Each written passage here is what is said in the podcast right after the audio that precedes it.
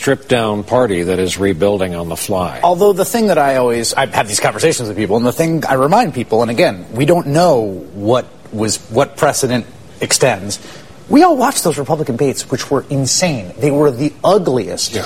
de- most depraved, indecorous displays that anyone had Did ever you see seen. Fox Business this morning? I mean, it's Uh, still yeah, happening. Right, but I'm saying we right, wa- right. we watched them go after each other. We saw Ted Cruz like pivot to the camera and be like, "You're a sniveling coward," and all this stuff. We all watched it.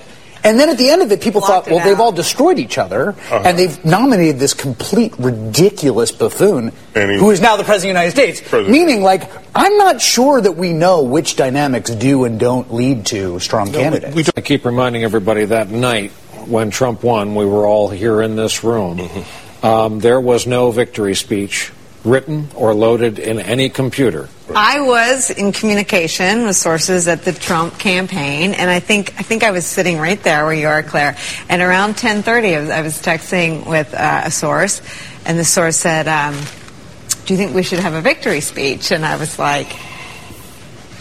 Yeah, probably, and uh, and it, like, it slayed me to say it. But you know, when people talk about PTSD, it's in the media Yeah. too. I mean, we got it wrong, but, but but Trump didn't think he was going to win either. But How do you restore a sense of w- the America that we've said we are for the longest time? Because what Donald Trump has done is dismantle that America and replace it with this, with deliberate cruelty to children, with this hideous system that legitimately gets talked about as concentration camps. And that's the debate we end up having, what to call it. But what we're seeing is horror.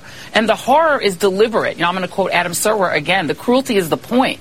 His base wants to see this cruelty to prove to them that he's hurting the right people. I want to see how these Democrats respond to that. You know, the world is watching us deteriorate, and Donald Trump is leading it joyfully. People like Stephen Miller, this is what they want. And this is what they want to show the world that we're willing to be as cruel as you could possibly be, maximally cruel to children in order to scare brown people out of coming here. It's horrifying. I, I just I've been able I've been sleepless watching it happen, and so I'm really hoping to hear from the uh, the debate participants tonight, and not just the two Texans. Explain to us because remember the Democratic Party is utterly dependent on people of color. They're dependent on black women. They're dependent on Latinos. That is how they win. So explain to those people and to just anyone with a conscience. How do you change this if you become president? How do you undo the existential, nightmarish damage that this president has done to everything about what we've said we are? Everything. Even if you doubted when uh, American presidents said that we are this shining city on a hill, even if you thought it was BS and a sales job, at least they said it. Donald Trump doesn't even believe it. He doesn't even want to be a shining city on a hill.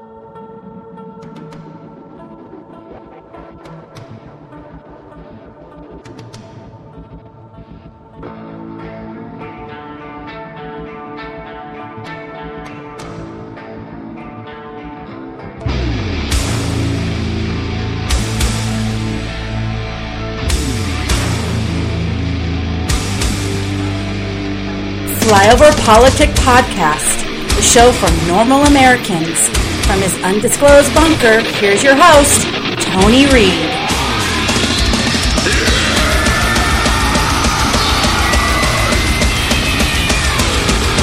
And welcome back to Flyover Politic Podcast. It's the 29th of June, year of our Lord 2019.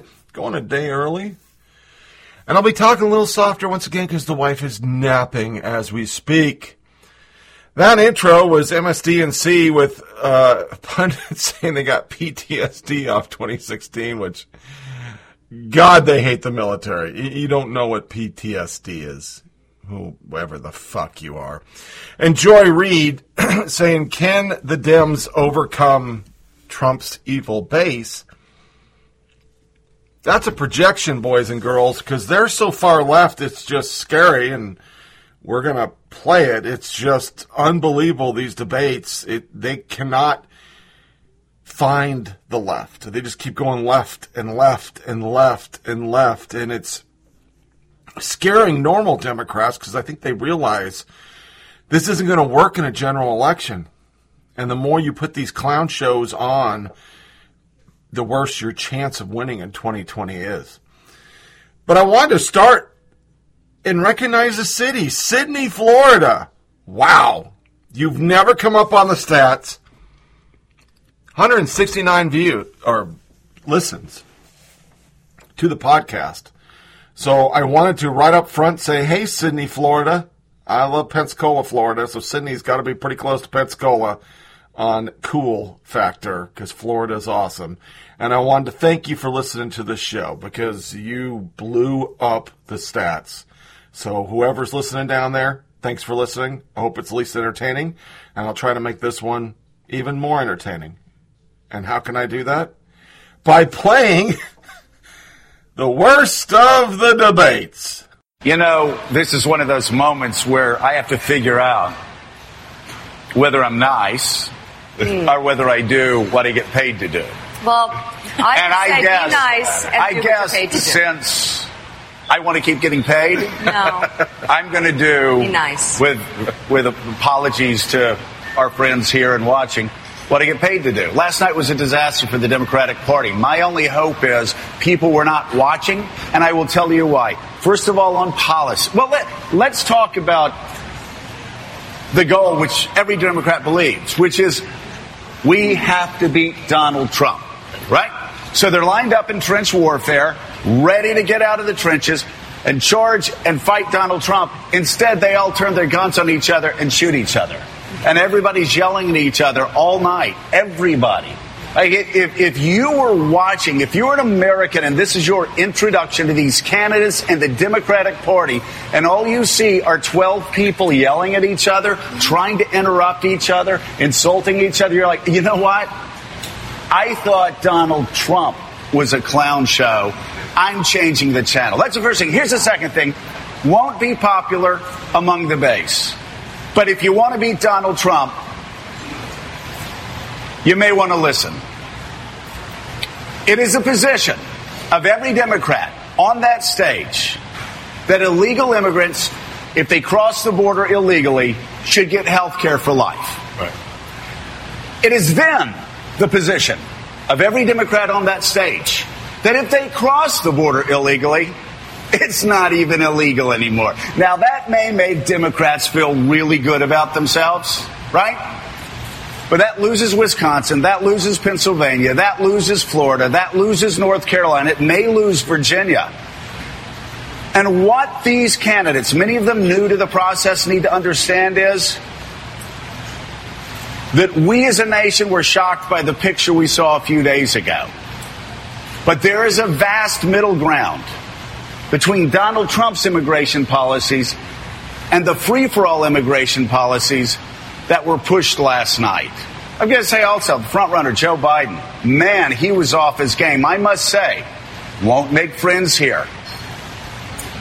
It was one of the more disturbing debate performances I have seen since Ronald Reagan's first debate in 1984.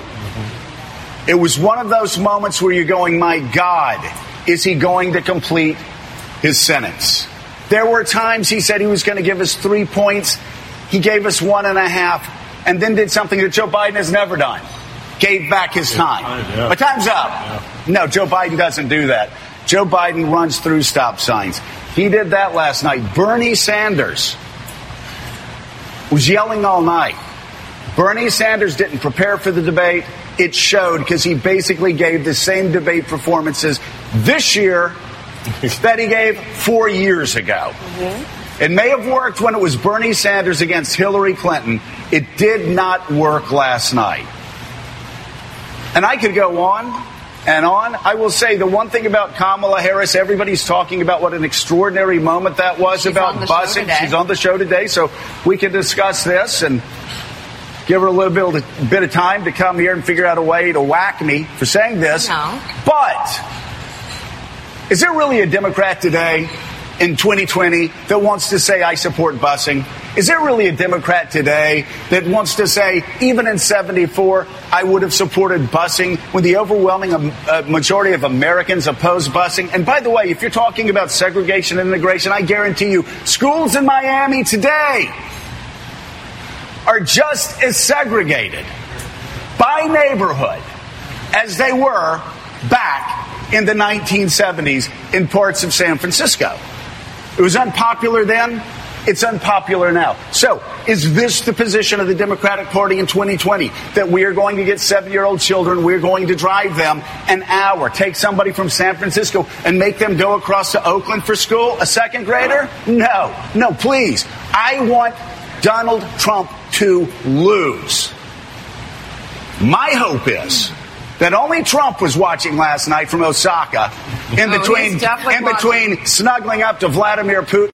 I think Kamala Harris owned the night. Uh, it was uh, a master masterful performance from her, unexpected in many ways. I think a lot of us went into this debate thinking it would be a brawl between Sanders uh, and, and and Biden, and it was unexpected to have her go for for this uh, topic around race uh, and around busing, and use her personal story uh, to really prosecute the case against his position on busing. Kamala Harris had a moment that was two hours long. Right. I mean, she- I mean, a star was born. You said you said earlier tonight at, at Yeah. eight o'clock that you Yeah. were waiting for Kamala Harris I was- to have her moment. You've known her and, for and listen, years. uh, listen, a star was born tonight. Uh, this is a masterful uh, performance. Uh, she completely dominated the stage, and most importantly, she would kick Donald Trump's butt, and she proved it tonight. That was, if, if you had any doubt that you could nominate a woman that would take Donald Trump to the woodshed, she just took it away from. You have staked your candidacy on the issue of climate change. It is first, second, and third priority for you. You said it's all the issues. Let's get specific. We're here in Miami, which is already experiencing serious flooding on sunny days as a result of sea level rise. Parts of Miami Beach and the Keys could be underwater in our lifetimes. Does your plan save Miami? Senator Mitch McConnell says that his most consequential achievement as Senate Majority Leader was preventing President Obama from filling a Supreme Court seat. Having served with Republicans on the Judiciary Committee, do you believe they would confirm your court nominees? Mayor de Blasio, as an executive in the largest city in this country, you are used to saying what you want to have happen and having it happen. If you nominate a Supreme Court nominee as President of the United States and Mitch McConnell is still Senate Majority Leader, what makes you believe that he would allow you to make a nominee? Senator Warren, I want to continue on the Mitch McConnell thing because you have a lot of ambitious plans. You have a plan for that. Okay. We talked about the Supreme Court. Do you have a plan to deal with Mitch McConnell if you don't beat him in the Senate? If he's still sitting there as the Senate Majority Leader, it's very plausible you be elected president with a Republican Senate. Do you have a plan to deal with Mitch McConnell? I do.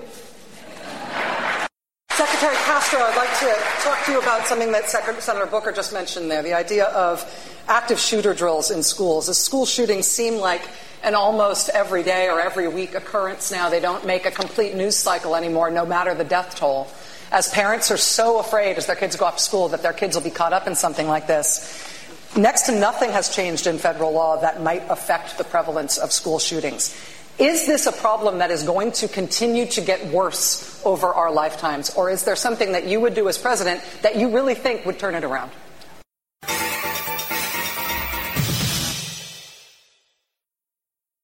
And some of the Democratic candidates spent the hours leading up to tonight's debate visiting a center here in Florida where over 13,000 migrant children have been placed since March of last year as outrage grows over the conditions inside these facilities. Here's NBC's Jacob Soboroff. Sitting just 30 miles south of tonight's debate stage, the country's largest facility for unaccompanied migrant children, where conditions have been called prison-like. The for-profit privately run shelter becoming a must-visit for 2020 hopefuls. It is a stain on our country.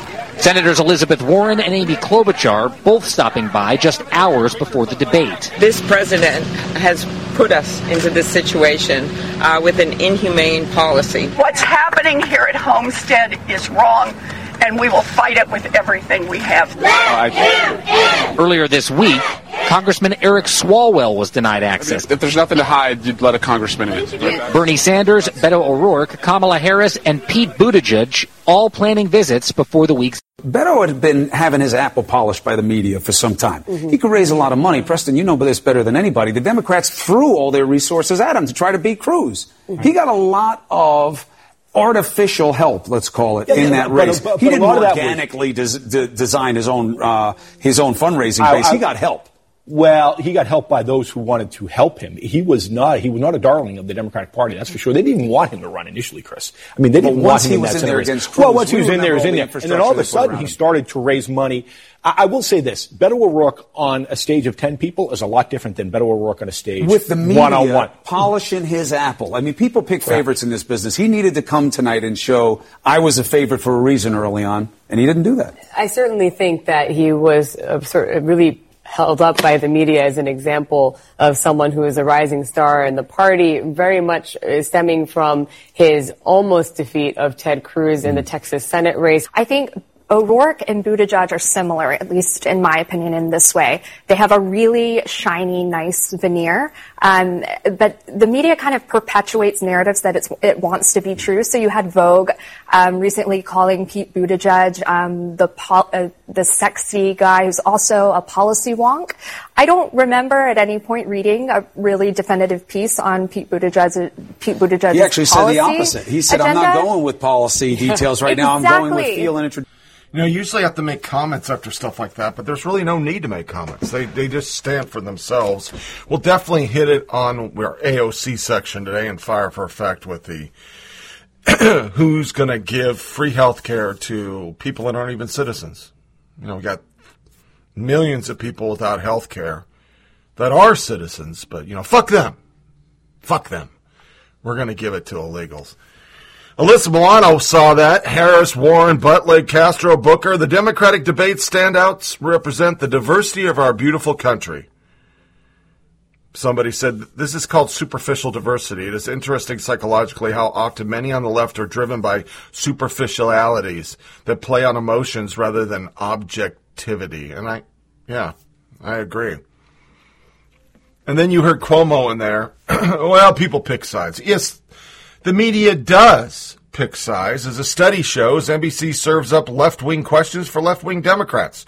The NBC MSDNC Telemundo panel that questioned the first 10 Democrats' 2020 candidates spent most of the Wednesday night's debate queuing up liberal talking points and rarely confronting the contenders with the idea that their hard edged leftism might drive away middle of the road voters. the analyst finds 39 of the questions of the debate echoed liberal talking points and were framed around a liberal worldview versus only five that challenged them. And they show neutrals were 1, 2, 3, 4, 8, 11, 15 neutral questions, 5 challenge, and 39 questions that were just right down the far left fringe of the party. Hollywood debating Dems disappoint. See yourselves out. During the first round of the Democratic presidential debate on the night of June 26, actors, comedians, and singers listed eagerly, listened eagerly to the words of the candidates. With the exception of Warren, the candidate were all dismissed by the wealthy elite on the West Coast. Actress and feminist Amber Tamblyn even tweeted, I already heard six candidates tonight that can see themselves out permanently. Liz Winstead, Linda Sarsour, Bill Maher, Bill de Blasio, Michael Moore, Billy Eichner. They just were not impressed with these because they weren't left enough. And the only person that was fact checked was by CNN, surprisingly. And it was Tim Ryan claimed that the top 1% controlled 90% of the wealth. This is incorrect. Recent studies show the wealthiest 1% own around 39% of the wealth. But they didn't challenge anybody else because they, they want them to win. David Brooks, and the Democratic moderators, the Democratic moderates take on progressives. They get squashed by the passionate intensity of the left. If they don't, the party moves so far left that it can't win in the fall. From his article, according to a recent Gallup poll, 35% of Americans call themselves conservative, 35% call themselves moderate, and 26% call themselves liberal. You didn't hear that, did you? That's a change, is it not? The candidates in the debate this week fall mostly within the 26%. The party seems to think it can win without any of the 35% of us in the moderate camp, the ones who actually delivered the 2018 midterm. The progressive narrative is dominated in part because progressives these days have a direct and forceful story to tell and no interest in compromising it. It's dominated dominating because no moderate wants to bear the brunt of the progressive fury they oppose. Understand that's social media, the media, everything he's talking about, but he's not going to spell that out because he's a liberal. But the big divide in America is not between the top 1% and the bottom 99, it's between the top 20% and the rest. These are the highly educated Americans who are pulling away from everybody else and who have built zoning restrictions and me- metrocratic barriers to make sure outsiders can't catch up. And that's when I stopped reading the articles. Shut the fuck up. He was destroyed by the left. They killed him. Not going to read it.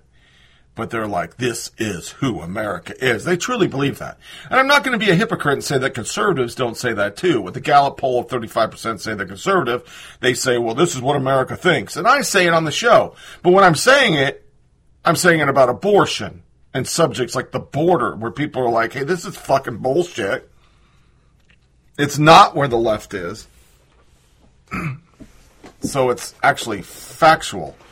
CNN politics later, Kamala Harris, America does not want to witness a food fight. They want to know how we're going to put food on their table. That statement right there sums up the Democrats. They only talk to their base, and their base is like, I want free. Answers to this tweet were, hey, I put food on my own table. It isn't the politician's job to put food on my table. She isn't a queen or my mother, no matter how much she wants to be. But the media is invested. Wal- Nicolle Wallace sums up this little segment because I'm not going to spend a lot of time on it because once again we're doing quick hit subjects and we're going to move into the rape now. Yeah, the rape, suppose that Trump did. But Nicolle Wallace says this election is about saving the country, and the sad thing about that, that's really what the far, far 26% believe. They believe our country's in peril. If we don't have open borders and free college and free food and free house and free cars and free free, they do believe there's concentration camps on the border because they don't want to recognize that Obama's DHS built this shit.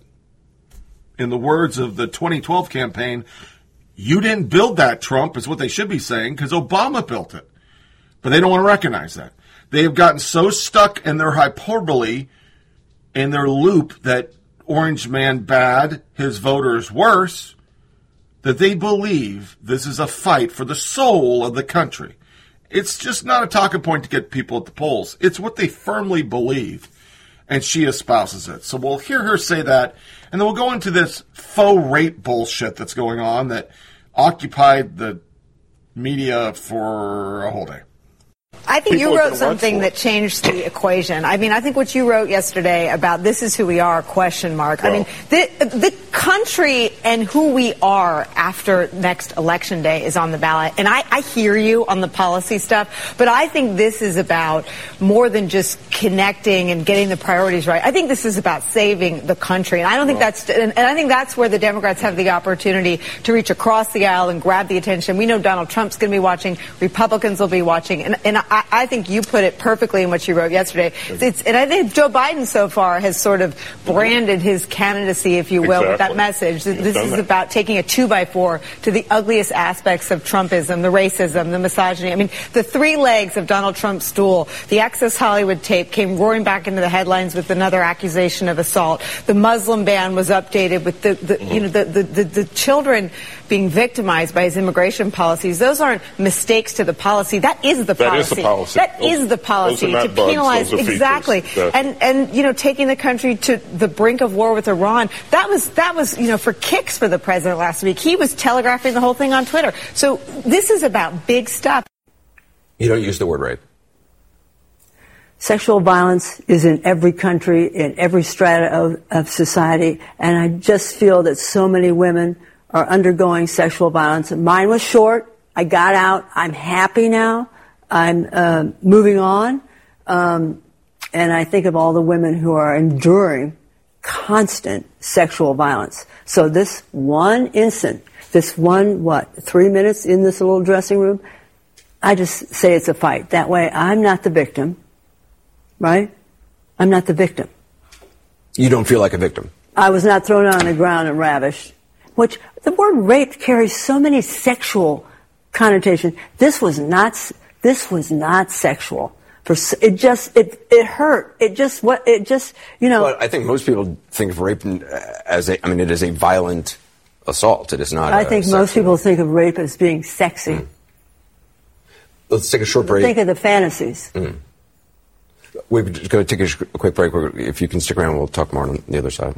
You're fascinating to talk to.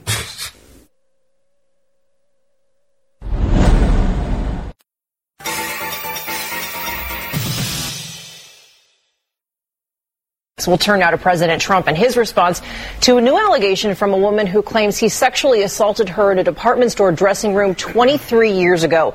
Overnight, the president denied the allegation, saying, quote, she's not my type. Our chief national affairs correspondent, Tom Llamas, is here with more. Good morning, Tom. Cecilia, good morning to you. This has turned into an ugly war of words over an incident that Elle magazine columnist E. Jean Carroll says has haunted her for two decades. The president has said the allegation is made up, citing no known surveillance footage or people who witnessed it, and now going one step further. Overnight, President Trump accusing writer E. Jean Carroll of totally lying after she claimed that he sexually assaulted her in a dressing room in the mid 90s. The president telling The Hill, quote, I'll say it with great respect. Number one, she's not my type. Number two, it never happened. It never happened, okay? Carroll firing back on CNN. I love that. I am so glad I am not his type. In her new book, What Do We Need Men For? The longtime advice columnist described the alleged assault she says happened around 23 years ago inside of a dressing room at Bergdorf Goodman. Writing, Trump was forcing himself on her, adding, it turns into a colossal struggle. I try to stomp his foot. I try to push him off. Alleging it didn't stop until she says, I turn, open the door, and run out the dressing room. Carroll says she never reported the incident to police, but ABC News spoke with two of her friends who did not want to be named that back her account, telling us she confided in them after the alleged incident. Trump has faced more than a dozen allegations of sexual misconduct or sexual assault, all of which he has denied. Carroll says the president's response to her allegation is similar to that of other accusers. He denies, he turns it around, he threatens, any attacks. This is also not the first time the president has commented on his accuser's looks. So the story goes this Jean Carroll lady comes forward and says that she was raped. But Katie Pavlich sums up the angle I'm going to take on it. CNN then posts portion of the interview where E. Carroll says she didn't doesn't consider what happened between her and Trump to be rape or sexual assault.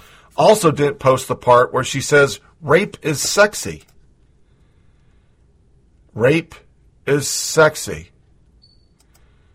This is just another one of those scrupulous things that people come forward and do 30 years later because some liberal Democrat found them. They told a story about him being aggressive, maybe. He says it never happened. But you can't tell that in the media because they're so craven in the Me Too era for red meat of any sort to get Trump. You get stories like this New York Times double standard and rape accusation against presidents overly cautious with Trump. E. Jean Carroll, journalist and current advice columnist for Elle magazine, is out with a memoir, What Do We Need for Need Men For? featuring sexual assault allegations against Trump. Carroll accused Trump of assaulting her in a dressing room in the mid 1990s in New York. Initially, many journalistic outlets held off reporting her claims, which caused anger in the left wing social media circles. On cue, the New York Times executive editor, Dean Banquet, has issued a groveling apology for not giving the thin allegation more intense play and promised to do better, as noticed, noted by the paper's Reader Center. Writer Laura Takenaga, our top editors, revisit how we handle E. Carroll. Dean Banquet, Banquet, I think is his name. I, I've heard it a million times. I can never say it. Our executive editor says we were overly cautious. I'm going to get down to the part. Da, da, da. The Reader Center took the concerns as times. Da da da da. We're going into the same shit when it's not a conservative. They don't even cover it. When it was Biden, the dude from SNL, oh, it, it, we need to check it first. We need to check it first. But now it's oh, it's rape. It's it's back into the Kavanaugh section.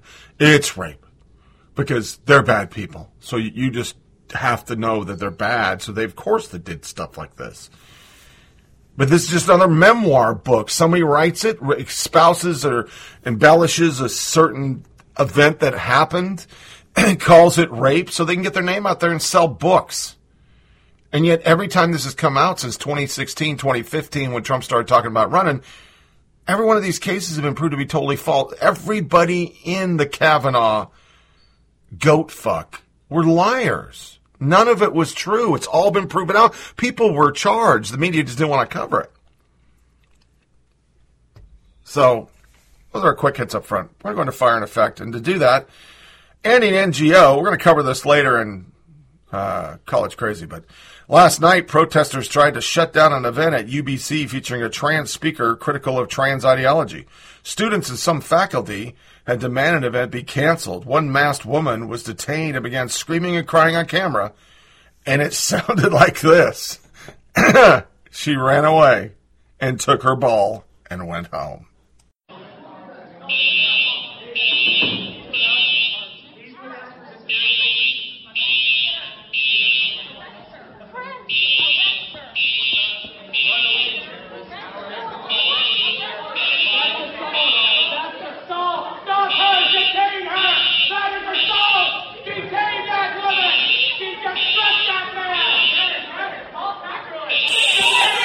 Hey, hey, hey, yeah.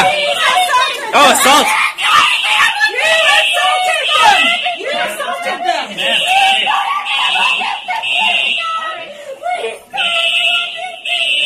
They just pulled a firearm. They just assaulted. She assaulted him. Struck him with her flag. Yeah. She should be arrested. This is so yes. She should be arrested.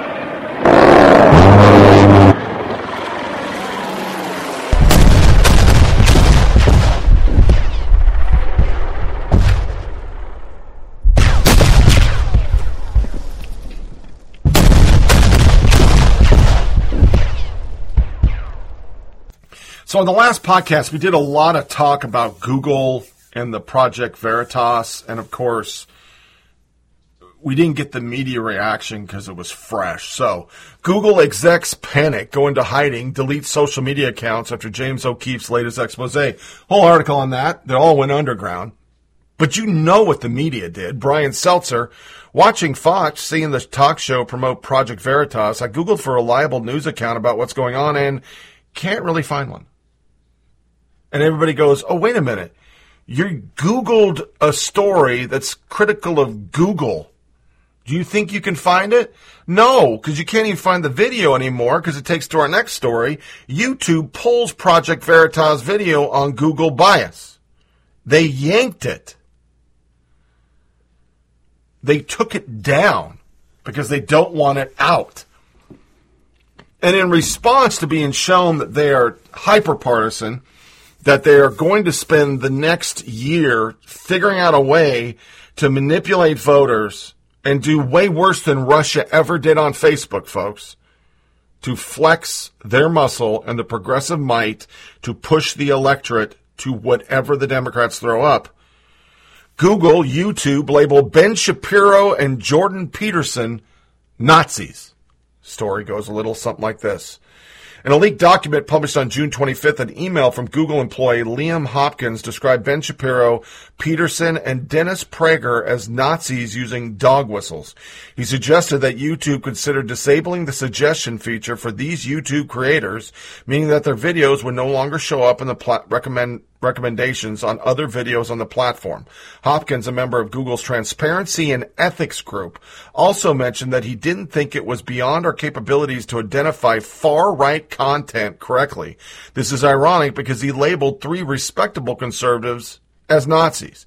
YouTube has had a long history of restricting Dennis Prager, PragerU on the platform. PragerU's videos have been demonetized and filtered into safety filters graphic content. In the past two weeks, the whistleblower website headed by James O'Keefe has come under fire from Twitter, Reddit, and YouTube. Veritas' latest project, which includes several leaks about Google's preparing for the 2020 election, was censored for both Reddit and YouTube in 24 hours after it was released. So let's remember, this started as a lady at a conference saying that Ben Shapiro is a gateway drug and YouTube should not let kids listen to it, but they should be able to listen to the far left stuff. We then reported a New York Times story where we went through the journey of a fucking obsessive compulsive fuckhead that had a history of 22,000 fucking views and he watched stuff like this and ended up being alt right and then he watched the left and became alt left, but it's okay to be alt left, so New York Times doesn't have any problem with it, to now outright censorship of people. A deeper dive of what we found whistleblower, here's how Google functions as a highly biased political machine. On Monday, Veritas released a video report featuring testimony from a whistleblower, blah, blah, blah. Let's get to the point. During an interview with Google Insider, whose identity is kept anonymous throughout the video, Veritas founder James O'Keefe walks through leaked internal documents appearing to show how the search engine manipulates what information users see based on its fair and equitable priorities, which at times filters out or de-emphasizes factual information that its creators deem unfair. A leaked confidential document on algor- algorithmic unfairness provides an example of what the company's policies and programs are attempting to reduce.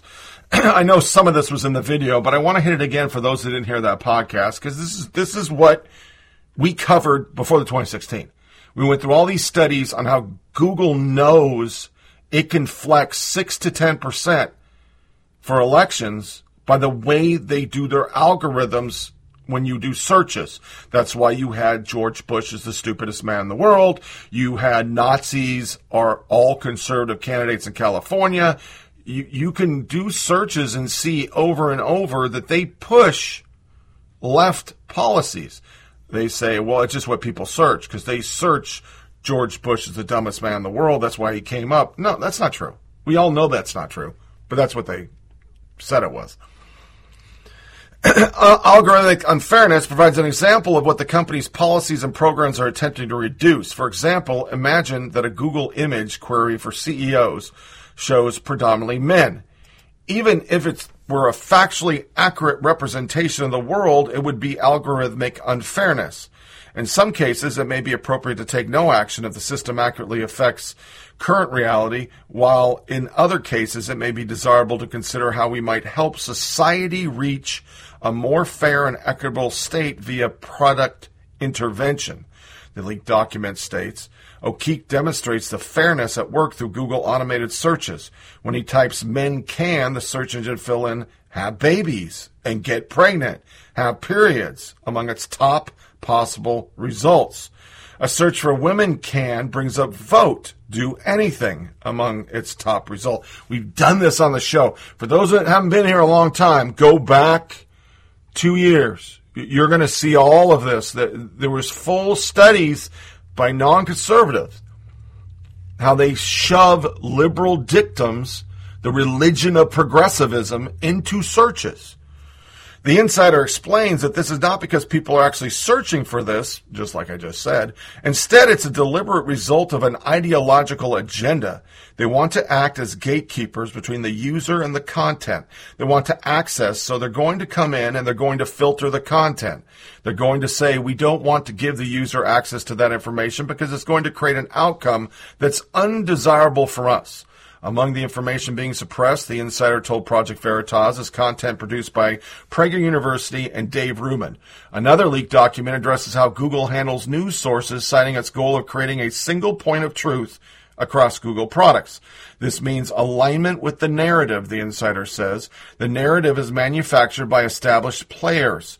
What they are looking to do is boost authoritative content. In connection to this practice, Project Veritas cuts to a clip of the head of the Google's responsible innovation team, which monitors the responsible implementation of AI technologies, telling undercover reporters in a secretly recorded video, we have gotten accusations on around fairness is that we're unfair to conservatives because we're choosing what we define as credible news sources. And those sources don't necessarily overlap with the conservative source. So we're getting accusation of unfair from one side. Asked by O'Keefe if Google has an agenda and makes editorial decisions, the insider says yes, pointing to a leaked internal flowchart. G-Tech Manual Policies Editorial Guidelines that he says shows the company is applying their editorial agenda in determining what information reaches users. If you expand that, you see there's machine learning fairness within these algorithmic checks, he says. In the end, he says they filter out the information that doesn't align with their ideology. Machine learning fairness, Project Veritas reports, is one of the many tools Google uses to promote a political agenda.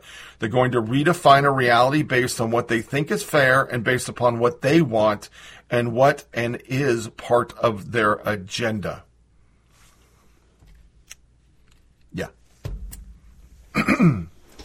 and they outright say, we are going to stop Trump. I mean, if you own a Google phone, I say it every podcast, I know it's repetitive. You know this is true.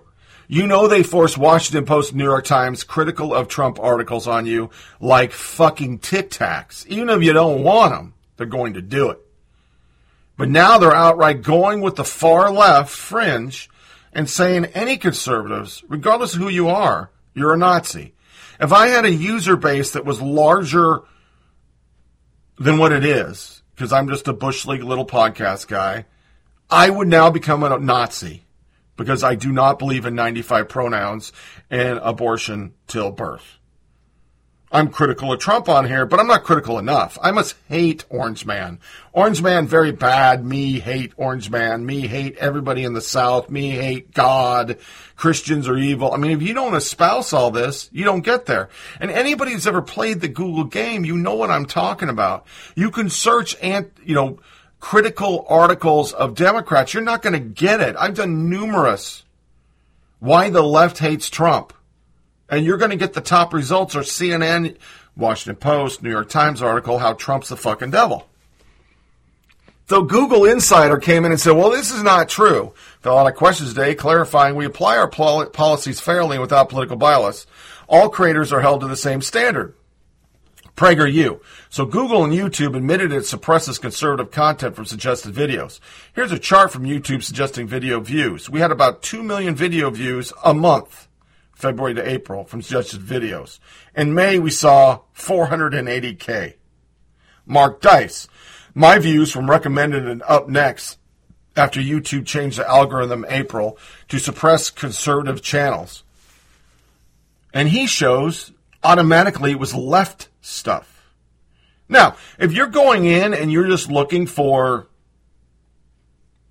you know, Game of Thrones, football, you'll see that it's on the same subject. It, it you know, if I said uh, Game of Thrones inside the episode, season eight, episode six, which doesn't exist and pisses me off. Well, you're going to get episode five or episode four. If you search um, an old music thing, like the other day I searched uh, Oasis because I woke up with freaking. Uh, one of their songs in my head, and, and it suggested numerous other Oasis songs. It's what YouTube does. Well, now if you start searching conservative content, you're going to get liberal content for play next. And they're going to say they didn't do anything. They're going to say the usual Google two step because Google owns YouTube. That that's just what people are searching for, and that's a fucking lie. Facebook, by the way, this week donated $1 million to Planned Parenthood. So anybody out there who says all this social media is not against conservatives, you are smoking fucking crack. Reddit, which also attacked Project Veritas, shut down a subreddit, the Donald, this week. They took it out and they said that it was horrible. Horrible. So there's your conservative attacks on things. One last thing about Facebook. Live aired video of St. Louis police officer Langford lying on the floor after execution. The suspect struggled with Officer Langford and then shot him at point blank range in the back of the neck. The bull- bullet traveled through his neck and out his chest. Video surveillance inside the store captured the entire incident. Witness later posted videos of the down officer on YouTube. Officer Langford was executed as he lay down on the floor. Suspect Bonnet Kimbrell Meek stood over Officer Langford and shot him in the back of the neck. It stayed up for a very long time. That would never happen if it was a liberal, but it's cop. So it goes well beyond politics, my friends. It goes straight into every commandment of the religion of progressivism. These social media outlets are pushing them. Next little thing that happened was Secret Service takes Chicago restaurant employee into custody after she spits on Eric Trump. The U.S. Secret Service took an employee of a Chicago restaurant in custody Tuesday after she spit on Trump's son. It was purely a disgusted act by somebody who clearly has emotional problems, Eric Trump told Breitbart News, because they're the only people that covered it. For a party that preaches tolerance, this one uh, this once again demonstrates that they have very little civility when somebody is sick enough to resort to spitting on someone. It just emphasizes a sickness and desperation and the fact that we're winning. Mason Steinberg, a Chicago waiter had spit on Eric Trump, isn't a guest judge on Top Chef next season. They're doing something wrong. Derek Schwartz, check the Eric Trump tweets to see the full derangement on the left. They're cheering on his assault. Here are some of them. Eric Trump got spit on by a cocktail bar employee. In the person's defense, he doesn't have a very spittable face. I'm a parent of three, and I would support them spitting on Eric Trump. Sorry, but I'm more concerned about innocent people getting murdered with cars by Nazis and innocent kids getting murdered in school by alt right gun nuts than Eric Trump, a guy who stole money from the kids with cancer, getting spit on. We went from heckling Eric Trump to spitting on him in two and a half years. Don't tell me progress isn't possible. Remember, we had Democratic politicians telling people to accost people in public. We've had everybody in the Trump administration accosted in public. And it stems from our media who say, well, you know, they're bad people. Remember, the lady that flipped off the motorcade got a guest spot on CNN. She was lauded as a hero brought on The View. And last podcast, we did a uh, freaking celebrity reading in the Mueller report. Oh, other people saw it and they said, well, damn, I want to be cool too. So here's Mueller 2. According to Comey's account, at one point during the dinner, The president stated, I need loyalty. I expect loyalty. I need loyalty. I expect loyalty. What? Okay. Uh, Could you imagine if this was from the real report? It is. really? Seriously? No. No fucking way. That's the real Mueller report, word for word. Yep. Come on. The president told the FBI director that he needed loyalty? Get the fuck out of here. Personally, I, I literally am making a list of all these fuckheads, and I'm making sure that I never go to any of their shows. None of them. Just none of them. Uh, this is this is to a point that it's just comical. Get over it. There was no Russian collusion, and there was no obstruction that could be persecuted. He did some fucked up shit, but you can't persecute people for being dumbasses. You have to literally obstruct. Had any of the people not done their interviews, you have a case. You don't have a case when they did the right thing. So fucking move on. To uh, a quick little thing on abortion, because it's every week it's here. After public outcry, British appeals court reportedly overruled decision to force disabled women to abort her baby. It took 75,000 people signing a petition over there. And you can say uh, London and England is a little more liberal on these things than we are, but that, that's, that's Europe. That's where the left wants to go. Eugenics. Uh, I don't want a girl. Fuck that girl. That girl might have a disability. Fuck that girl. They they're moving into a way once again with their their zeal for climate change, cold, cooling, warming, or whatever the fuck they're calling it this week. That that's a thing. So we had another Republican Party headquarters vandalized. This is the Michigan Republican Party. The, for the second time, they got anti-ice graffiti. The entire media ignored it, which brings us to Chris Cillizza. A huge victory for the Republican Party here. Jeffrey Toobin on gerrymandering SCOTUS ruling. As usual, 100% right. Sean Davis. As usual, you're 100% wrong. GOP defendant won in the North Carolina case, but GOP plaintiff lost in the Maryland case. If you had read only to the second sentence of the ruling, you would know this, but he didn't. Jim, if it's this name, once again, let me say for the billionth time, reporters don't root for a side, period. And they retweeted his 2016 tweet from October because they are rooting. Among rulings announced by the Supreme Court today is one about adding a census question to the U.S. Census. The court has decided for now that it won't happen. The decision blocks the addition of a citizenship question for now, but appears to leave open the possibility that the administration could make another attempt and add it. So basically, what they've done on the census is they left it to the lower court. They didn't listen.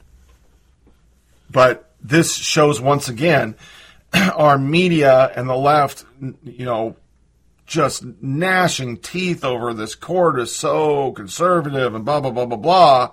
They won't even hear the case. And I guarantee if you did a survey, a census of the census, excuse me, you would find majority Americans are totally on point that we should have this question on our census. If we're going to have representation of the people, it should be people that are citizens. That's the point. Not we just bring up make a sanctuary city, bring in millions of people that aren't citizens, and we get extra representation so that we can rule the country based on ideas that most of the country don't agree with. Unbelievable.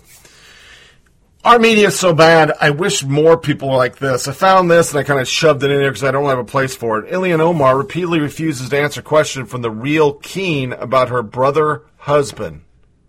And it goes a little something like this. Ilhan, if I could get a moment of your time, if I could get a moment of your time, could you tell me why you filed illegal tax returns in 2014 and 2015? On the which committee? Can you oh, tell me definitively or not, is Ahmed Elmi your brother? For the markup? Yeah. Is he your Okay. brother? And we're going to the, we're going, yeah. Is he your brother? We're going to which one? It's Foreign Affairs. I'll go with you. Can you tell me definitively, yes or no, is he your brother? Um, and why can't you answer that question? The remarks you gave him earlier. Why did you refer to him as your child's uncle on Instagram? And why did you lie on court documents saying that you hadn't seen him since 2011 when in fact you'd been talking to him all the time on Instagram? Sir, we're not doing ambush interviews. This isn't an ambush. send- You can send me a, an email. We can find Why are you so afraid to answer these questions? Um, so we have budget and How can anyone take you credibly on the uh, on the twi- on the uh, student loan t- tax file when you were cheating on your taxes in 2014? And how can you call for Donald Trump's tax uh, tax filings when you did when you know nobody can trust you on the file at all? And why are you scared to answer the questions?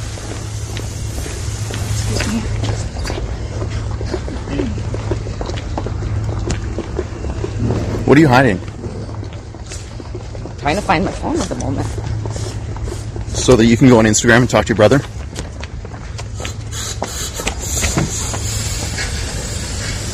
Well, listen, these facilities are designed very purposefully, and I can give you some of the language that comes from these facilities, from these lawyers. They say they are military style camps, that these places are designed to mimic prison like conditions. This is a policy of deterrence. This is the administration sending a very clear message that if you come to this country, you are risking your safety not only in the journey, but when you're here in these detention facilities, the conditions are going to be very unpleasant. It is worth probably arguing about for these Democratic candidates not only what their plan is, but the effectiveness of an administration basically sending a message that the United States is no longer going to be a haven for people around the world, Chris. It doesn't make any sense because it's not supposed to make sense. The administration is intentionally putting people into these situations to send these messages around, not only through the communities, but to the rest of the world. So, what do we need at the border? More immigration judges, more doctors, medics, nurses. There is a humanitarian crisis going on. The problem is the money is not being diverted to that issue. Congresswoman, do you, do you think Planned Parenthood and abortion clinics are like concentration camps for fetuses? Come on. Come on. And then there's this heart wrenching photograph that underscores the human toll. A Salvadoran father and his 23 month old daughter drowned in the Rio Grande while attempting to reach Texas. Joining us now is Maggie Haberman. She is the White House correspondent for the New York Times and a CNN political analyst. We also have Jeffrey Toobin, CNN's chief legal analyst. Let's just start with the picture of the baby, Maggie. Um, I assume that when we hear from the president, he will say something like, This is a tragedy, but we warned people. This is what happens when you risk taking your two year old to the United States outside of the legal system. Right. I think you will hear something along those lines. And, and I think that it is important to bear in mind that what took place, as we understand it, with this case, and the, picture is horrific, is this was a, a family that was part of the metering system that the administration is doing in terms of asylum claims, which is trying to deter legal immigration. We talk a lot about illegal immigration over that border. This is the legal asylum system, which the White House is trying to push back on and, and slow down in terms of claims that, that people are seeking. This family apparently got frustrated, and the father. They had a two month wait, I guess, on the other side. At least, and the thing with these metering claims is they're not guaranteed a date. They're not necessarily guaranteed when they're going to have any kind of access or meeting or anything.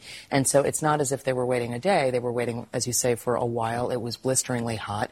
Um, they they grew frantic, it sounds like, and tried to you know, get across another way. Um, I do think you're going to hear the president say essentially this is not his fault, that there has been warning to other people not to do this. He is very triggered by images, Right. and I think that other people will be very triggered by what is a, a- an awful, awful, awful picture.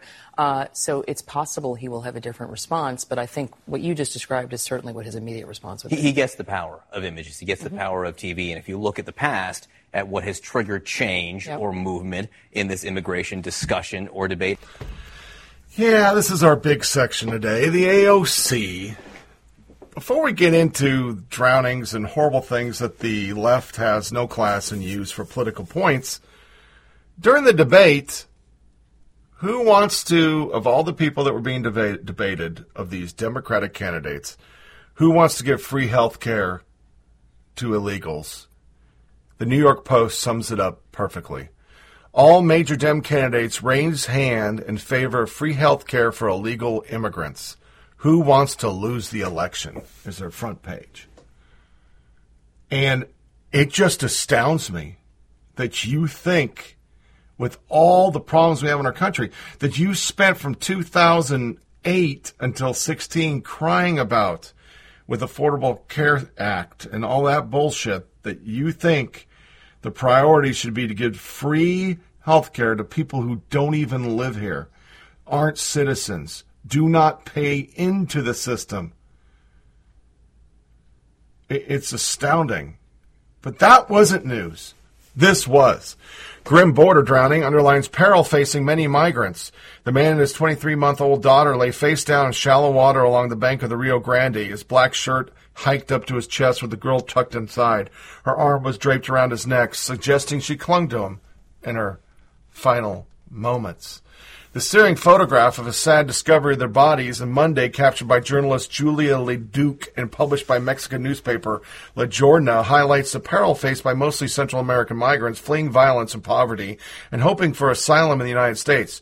According to Luke's reporting for La Jornada, Oscar Alberto Martinez Ramirez, frustrated because his family from El Salvador was unable to present themselves to U.S. authorities and request asylum, swam across the river on Sunday with his daughter, Valeria.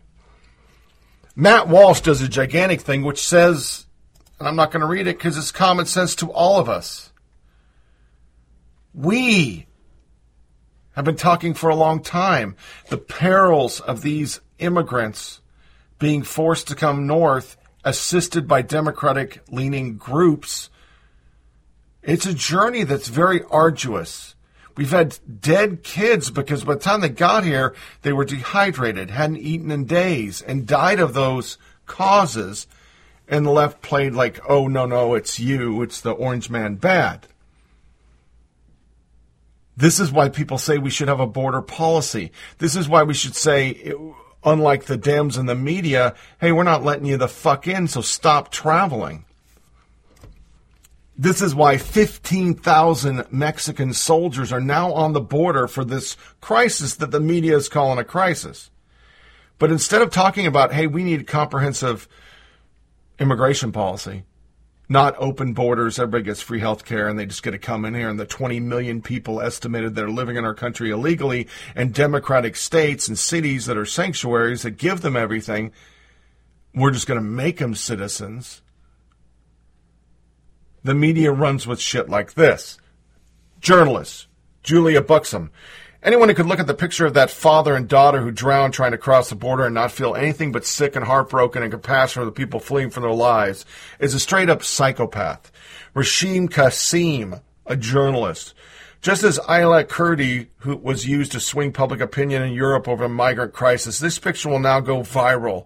It's the same playbook as 2015 Europe, but if you engage your brain, not your emotions, those to blame are in order. Mexico, gang traffickers, those refusing to build wall, aka funneling people to legal entry points, open border activists, and parents risking kids' lives. And he's dead right. That's the cause of this, not Orange Man. That's the cause. You keep saying we're going to open the border. We keep dr- catching and releasing people. They keep coming. The coyotes that used to push fucking drugs are now pushing people because it's more lucrative. Those gangs, they're to blame, not Donald Trump, CNN. In the photo, the body has come to rest near a riverbank where five discarded beer cans and an empty soda bottle sit in the tall reeds. Another beer can floats next to the girl's body. Salvadorian officials said the father and daughter drowned on Sunday. Their bodies were found on Monday. Salvadorian Minister of Foreign Affairs Alexandra Hill said the government is working with Mexican authorities to repatriate the remains.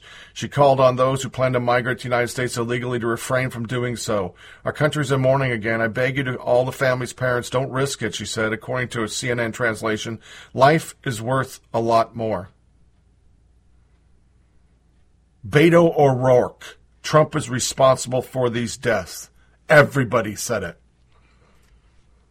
and Chuck Schumer went to the floor of the Congress with a gigantic picture of the dead father and daughter and said this President Trump, I want you to look at this photo. These are not drug dealers or vagrants or criminals. They are people simply fleeing a horrible situation in their home country for a better life. That is beyond the pale. Beyond the pale. This is your policy, Schumer. Nancy Pelosi just said a few minutes ago that crossing the border illegally should not be a crime. But you just cannot say that anybody coming across the border is breaking the law, and the left keeps saying it's not for open borders. You've made this the crisis it is politically you've made it. You, we have proof Beto O'Rourke sent money to these people from his election campaign. But do you hear anybody on the right saying it's your fault? No.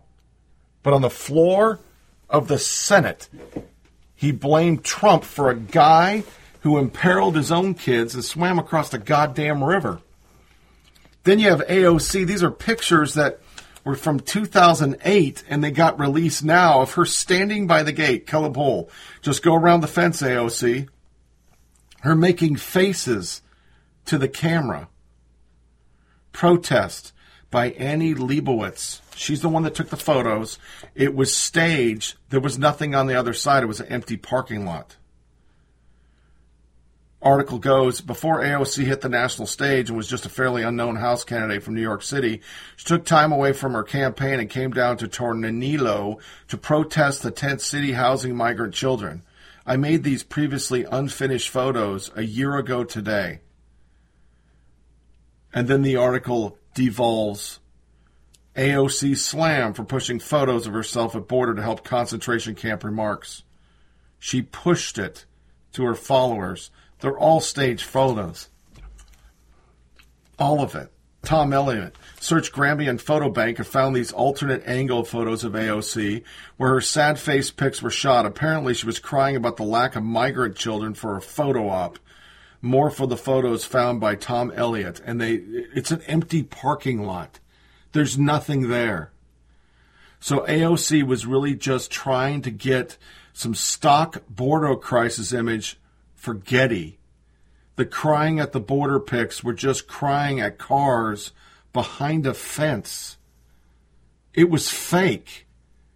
Now they have memes all over the internet. Her at a Trump rally her with the Indian that cried for the garbage, her getting groped by Biden because she did one where she held her face. Oh, it's all manufactured. All of this is manufactured. It always has been manufactured.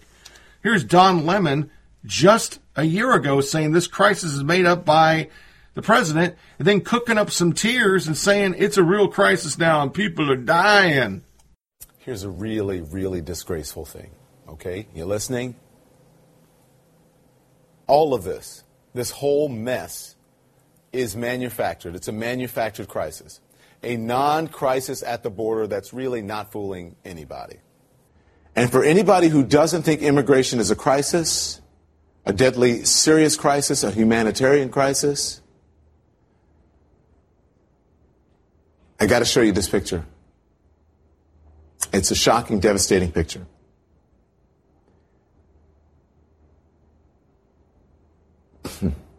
it's a father and his nearly two year old daughter. They drowned at the U.S. Mexico border. Father and daughter drowned on Sunday as they attempted to cross the Rio Bravo. That is what the immigration crisis looks like. All of this, this whole mess, is manufactured. It's a manufactured crisis a non crisis at the border that's really not fooling anybody. And then we had a real journalist for about 2.3 seconds, Jake Tapper, pushed her that why didn't you call them concentration camp camps when Obama was doing it? You tweeted, quote, under no circumstances should the House vote for a McConnell only bill with no negotiation with Democrats. Hell no. That's an abdication of power we should refuse to accept. They will keep hurting kids if we do. Those are strong words against Speaker Pelosi. And, and that bill, as you know, passed 84 to 8 in the Senate. A lot of liberal Democrats voted for it. Explain why you're taking such a strong stance here. Because, uh, you know, Jake, this is an issue not just of the substance of the bill, but also the process of how we got here. We passed a House version of this bill, which had far more humanitarian provisions and accountability, and accountability for the facilities that are abusing kids at our border. And Mitch McConnell immediately smacked it down in order to pass and ram through a Senate bill that has an enormous amount of funding for military, as well as no guardrails and no accountability for facilities that are abusing our So that's the bill that's in front of us here in front of the House. However, we didn't even bother to negotiate. There are House amendments. We could have negotiated it in. We could have conferenced. We could have tried to get amendments in, to get humanitarian provisions put in, to get consequences for facilities that abuse kids in. And instead, what we're doing is that we're immediately going to just saying yes to what got passed out of the Senate. And these are two completely different dynamics. The Senate, you have a minority Democratic Party there And here, we are the House of Representatives, and we are a House majority, and we need to act like it. But, Congresswoman, didn't you vote against the House version, too? I did, I did. And the reason that I did as well is because I, I, understand you had Julian Castro right before. He disagreed with even the House version of the bill, as, as do I. I do not believe that we should be throwing more uh, money to ICE. My district is 50% immigrant, and I have an, an obligation and a responsibility to protect them. I believe that really what we should ideally be doing is passing a pure humanitarian bill to get money straight to those kids. No tricks, no riders, no poison pills. We need to get toothpaste, toothbrush, soap, and we need to make sure that these kids are protected as well as having their resources funded. And the fact that this is even a game is a frankly a, a huge, huge disappointment. Well if, well, if you oppose the Senate bill and you also oppose the House bill, I guess I'm wondering what it is that you're willing to support that could pass in either the House or the Senate. Right, and, and, once again, I think that a pure humanitarian bill could pass. I do not believe that Republican voters are are interested back home in preventing kids from getting toothbrush, toothbrushes, and toothpaste. Pass just the money for these uh, for for these kids.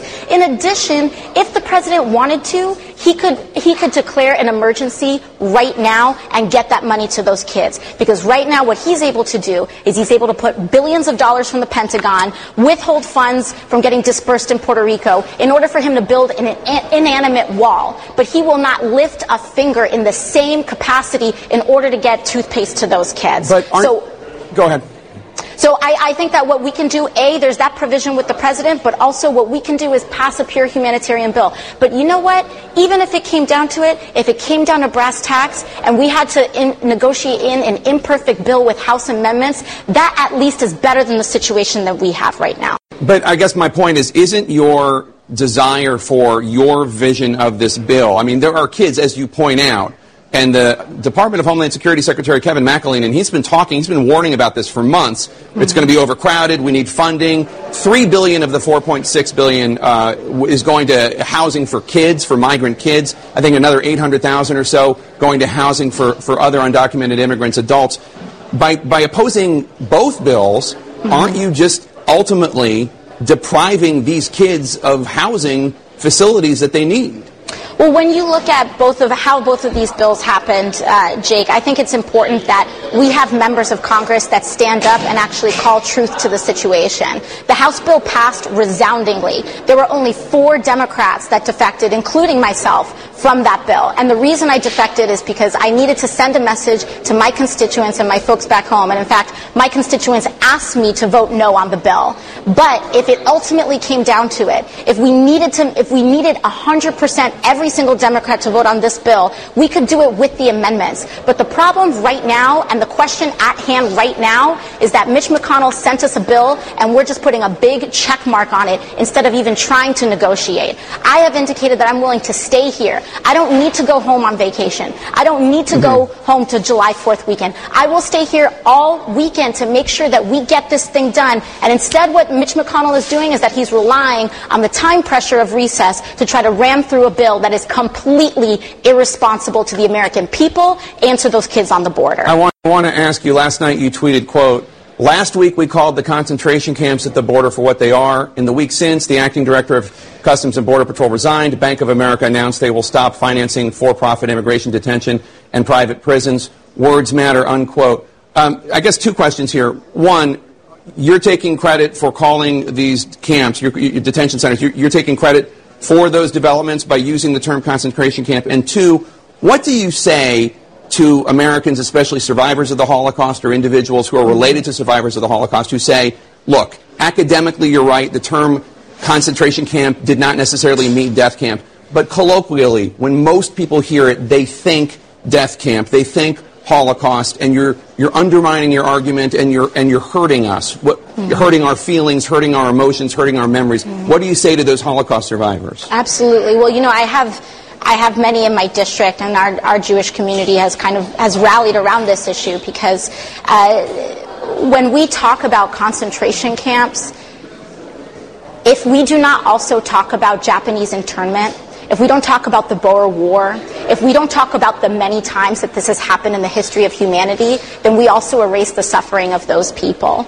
I believe that uh, we have also make sure, made sure that we explicitly use the term concentration camp, and we have to learn from the slow process, the slow dehumanizing process that leads to hor- horrible things happening to people. And I know that my folks back home and in my district in Queens and the Bronx, our community has rallied around it. We absolutely and, and absolutely have communicated with survivors to indicate that this is not the same thing as, I, as you had mentioned academically as an extermination or a death camp. And in fact, this is an opportunity for us to talk about how we learn from our history in order to prevent it from ever happening in any form, at any step, whether it's a concentration camp or whether it is the, the, the final steps of that phase from happening and, and even at the earliest steps, we have to make sure that dehumanizing and that never again means never again for anyone. When you retweeted a story from Esquire magazine discussing all this, talking about the academic definition versus the definition that most people think of, the colloquial definition that doesn't mean uh, the concentration camp or just a concentration of individuals, but a Nazi death camp. Uh, one of the points that was made in that very story was that using that definition, there were also concentra- uh, concentration camps under Obama and under Bill Clinton. That is in the story that you retweeted. Mm-hmm. So, did you call them concentration camps at the time when Obama was president? Well, at the time I was working in a restaurant, but I do, but I absolutely uh, was outspoken in against Obama's immigration policies and the detention of families then. I think it's a remarkably consistent position, and I'm not here to defend uh, wrong actions just because they happened under a Democratic administration. I'm here to speak truth to power, and if it's wrong, it's wrong, and I frankly don't care what president does it. Congresswoman Alexandria Ocasio Cortez from Queens, thank you so much for your time. Always good to see you. Thank you so much. We'll be right back. Because that's the fact, Jack. Barack Obama's ICE chief, don't blame Trump. Cages for illegals were built by Obama. Thomas Homan, Obama's executive associate director of immigration and custom enforcement between 2013 and 17, was responsible for promoting public safety and national security by maintaining direct oversight of critical ICE programs and operations to identify, locate, arrest, detain, and remove illegal aliens from the United States. According to his LinkedIn profile, since January 2017, he has served as acting director for U.S. Immigration and Custom Enforcement, ICE. He stated on Wednesday, I've been to that facility where they talk about cages. The facility was built under Obama, under Homeland Security's Jeh Johnson. I was there because I was there when it was built according to Homan, speaking at the conference hosted by the Center for Immigration Studies, noted as a Democratic chair who asked Trump official, You still keeping kids in cages? He snapped, I would answer the question. The kids are being housed in the same facilities built under Obama administration. If you want to call them cages, call them cages. But if the left wants to call them cages and the Democrats want to call them cages, then they have to accept the fact that they were built and funded in 2015. Homan said that the Border Patrol facilities where illegal immigrants were detained were not built to take care of children. It's chain link dividers that keep children separate from unrelated adults. It's about protecting children. In June 2017, as the Washington Examiner pointed out, Homan told a House Appropriations Subcommittee it isn't the fault of law enforcement that people get separated. It's the fault of the perpetrator. If someone enters this country illegally and knows he is in the country illegally and is found to be in the country illegally, is ordered removed from the country, and chooses to have a, a child in this country that's a U.S. citizen by virtue of birth, he puts himself in the position. So ICE is not separating the family. Unlike other agencies, we do this despite a constant deluge of biased attack against ICE personnel by those who disagree with the law we enforce course, while I recognize that people have the right to protest laws they don't agree with, I want to emphasize to the public and to the media and to this committee that ICE officers don't write the laws, they enforce them. We are all blessed to live in the greatest country on earth, and I can't blame anybody who wants to live here, but we are also a country built on that foundation of the rule of law. Those who choose to enter this country illegally, which is a crime, a federal crime, or to overstay their visa, have knowingly chosen to break the law. It was Obama. The media doesn't want to talk about it. The media wants to play it off. You get brief moments where Tucker or Tapper will say it, but they they They want to use this as a political tool. Rosie O'Donnell, there are over 100,000 concentration camps in nearly every state. But that's not true.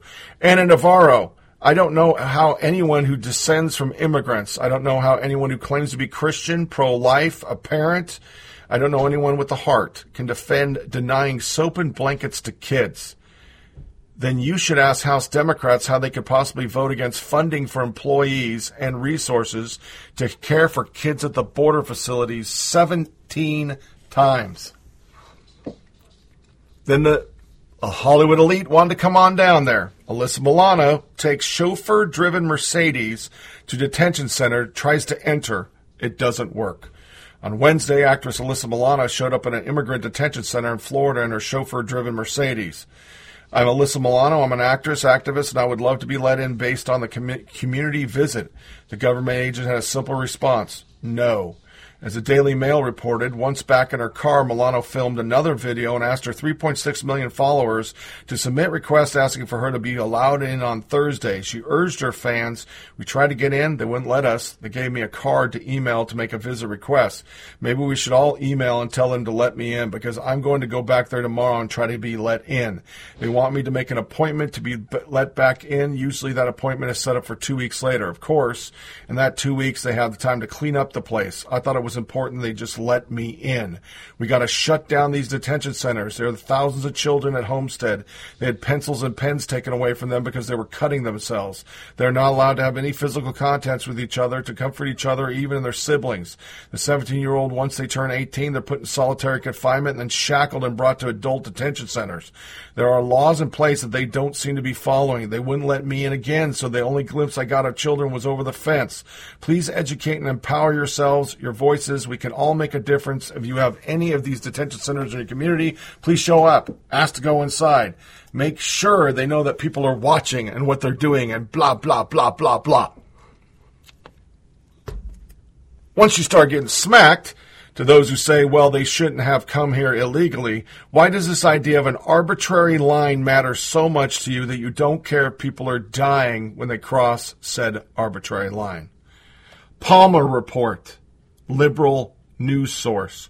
Donald Trump is murdering immigrant children. If you refuse to acknowledge this, go fuck yourself. He then deleted that tweet. This is just a joke. This whole thing is a joke. AG conservative there seems to be a lot of confusion about the issue on the border and the actual process. I'm going to try to lay out some of the facts in one thread to make it easy for future reference. The process is much more complicated for children, so that's why I will focus on it. There seems to be a lot of confusion about the issue on the border and the actual process. I'm going to try okay, sorry, future reference. He repeated himself. Out of that number, around 2K are unaccompanied alien children. They're either children that came alone or were separated as required by law from other adults, not parents, that brought them across. The law typically requires that those children only be held in these facilities for 72 hours before they are handed over to HHS to be placed with relatives or other suitable arrangements. But it allows for exceptions of some circumstances. These are the very facilities you have seen reports on the news and having subpar conditions. They have never been set up for long term stays. The problem has been that HHS hasn't had the ability to meet that 72 hour window because of the influx of people at the border. HHS has also trouble placing kids once they do have them. As a result, kids have been staying at these inadequate CBP facilities for days or weeks longer than they're supposed to.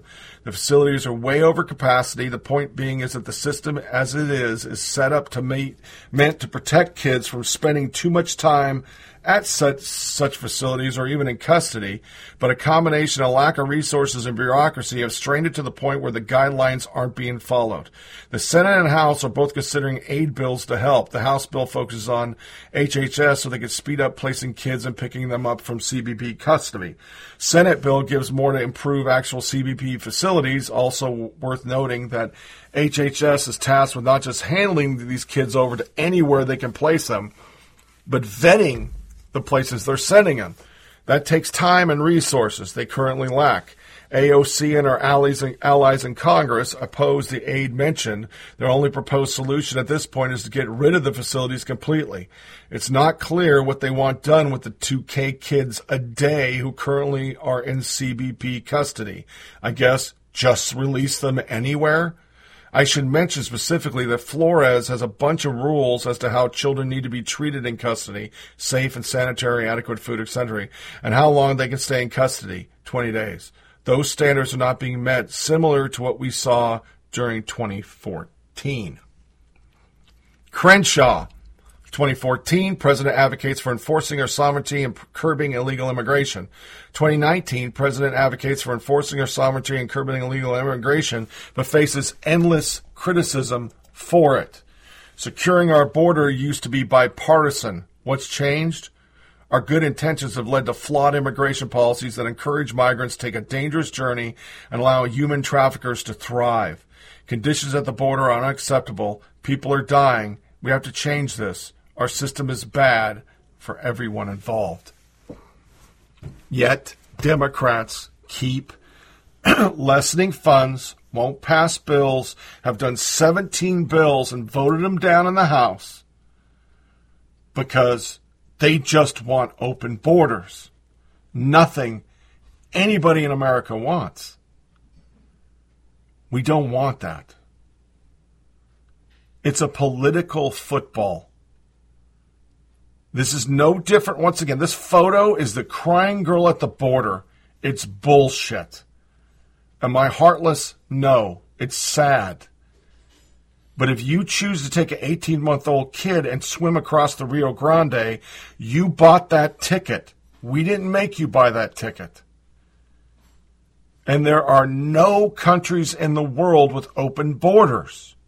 It doesn't happen. Everybody has a policy.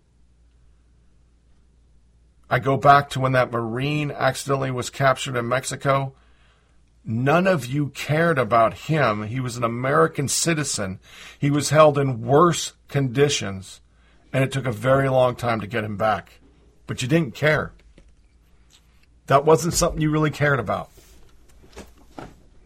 The amount of fake, faux, over the top theatrics on this goes back to what I say a lot on this show. It's really hard for me to ever look at a Democratic candidate as a serious candidate. They live and die by the m- memes and whims of social media, which promotes shit like this because it could help the Democratic Party. Shame on all of them. People are dying. And it takes serious people to fix it. And right now, the progressive side of our country are not serious people. We're not doing a music break today. We're going to do that Finding Forrest. It's a little bit long, but we're short on time, you know, we have extra time. It's a short podcast. I love this guy back in the day. This was a UFC made documentary about him. It's a little bit long. Enjoy it. On the other side, news, social, media nuggets.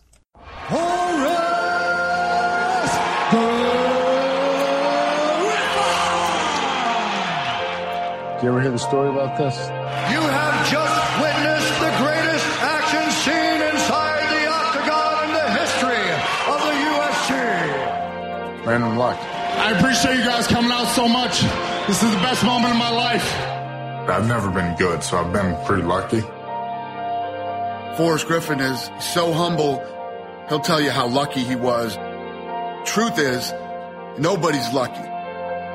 Forrest Griffin is very hardworking, very determined, and those things are what made him who he is and, and why he became such a huge superstar and why he's probably the most important figure in the history of the sport. I'm not that interesting.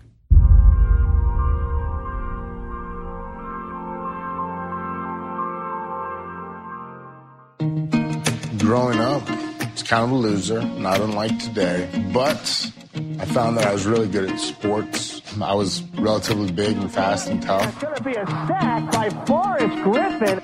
You're looking for identity when you're younger. I found mine in sports and something I genuinely love to do. So let's work on those skills, kiddo.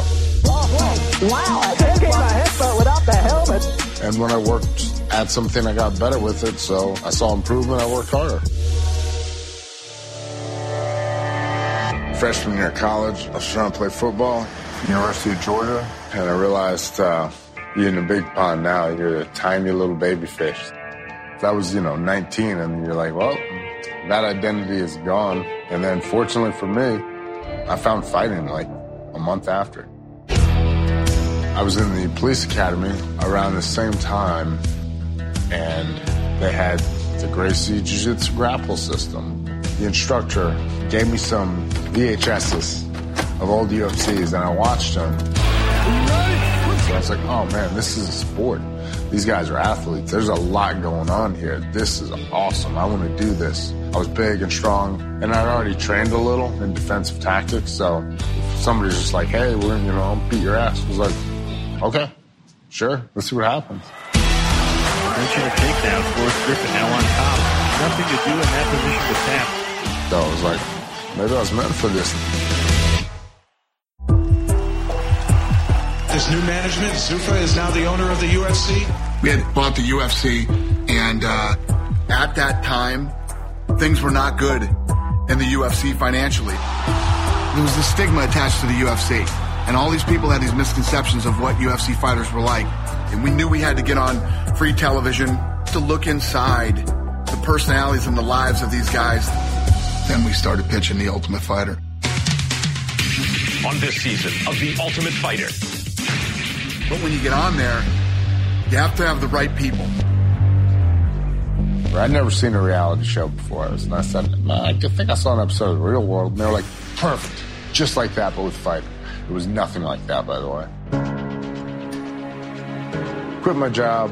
I go to the airport in Atlanta. And then the last minute, I'm like, what have I done here? Why have I done this? Forrest Griffin was supposed to fly out and start filming. He didn't get on his flight. I was sitting there at the airport and, you know, just thinking on it. I mean, I guess I was afraid to fail. I mean, I didn't want to come out to Vegas, quit my job, and get my ass beat and end up with nothing. You know, 25, 26 years old, it's time to grow up, you know? He started questioning his life and thinking, I think I want to give up this dream and I want the white picket fence and the house, the steady job. So I called him up and I gave him my pitch, man, on why he needs to get on that plane and, and why this is going to change his life and why this is going to be so big. For whatever reason, he believed me and got on that plane and came. I figured this out in life that day and I, I'll stick with it now. It's better to regret the things you do in life than the things you don't do in life. Forrest's personality was perfect for the reality show. Very funny, yet a very tough guy who took the sport seriously and worked hard. It was the opportunity to go from having fighting as my passion job and my part-time job while I had other side hustles to making them, you know, my sole endeavor. Winner by knockout ref stoppage, Forrest Griffin. It's been a long, hard road for Forrest. You know, he's been fighting in the smaller shows for years. And now he's in the finals, which means he's one fight away from being in the UFC. He's finally made it to the big time. Good luck. Thanks, sir. So we're going to the finale. We have no deal for a season two. The undercard fights happen and they're not that great. Co-main event, Diego Sanchez buzz saws right through Kenny Florian. So we're going into the main event, Forrest Griffin and Stephan Bonnar. Come on, let's do it. These two come in and just go to war. Who will become the ultimate fighter? These guys are not leaving anything in the tank. Big right, oh, big right hand, my heart. Simmons rocked. What a. The crowd starts going crazy inside the arena. They're stomping their feet. It sounded like a train was going through this place. Toe to toe they go.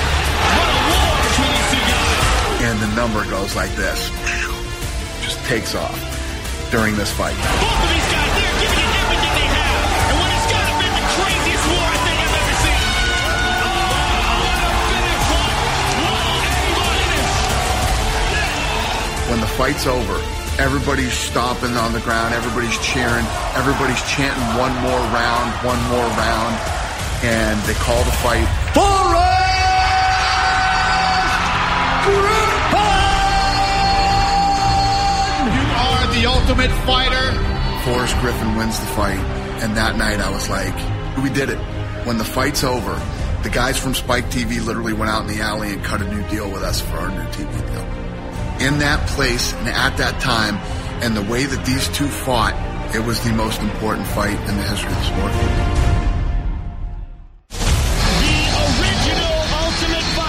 It was only when I started winning and realized that I had a little bit of potential and that I kind of owed it to myself to take it as far as I could.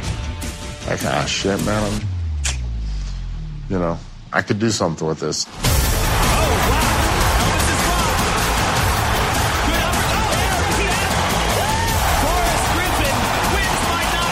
Forrest found himself in the UFC. He's so humble. I think when he got in there with Tito Ortiz, he's like, I was watching these guys on TV a year ago. Now I'm fighting them? His confidence, his intensity, his belief within himself started to grow immensely. When he's going into that last round, he gets up and starts screaming. He's like, God damn it, I belong here. And Forrest comes out swinging. Forrest looks much more comfortable on his feet here. If he can land some bombs, he can steal this fight. Forrest Griffin trying to just a reality TV star. What a beautiful finish. Winner by split decision, Tito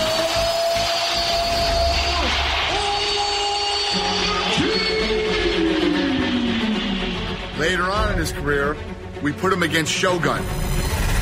Shogun is a murderer, a killer, an absolute savage from Pride.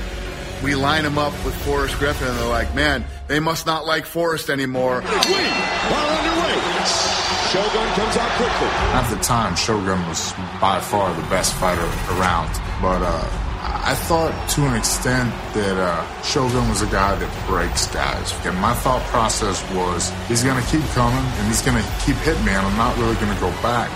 And he'll break himself on me. You know, I'm going to be the rock that he breaks himself on. Third and final round.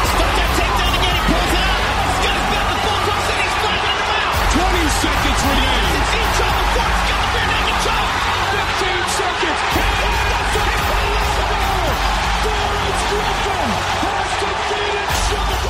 You finished the guy that you've seen whoop on a lot of people for a lot of years, so I felt exhilarated. This is what we were talking about all along. Forrest Griffin just needed to believe that he belongs in there with the top fighters in the world. And I said it every time. I ain't that great, but I will fight anybody. You are fight, brother.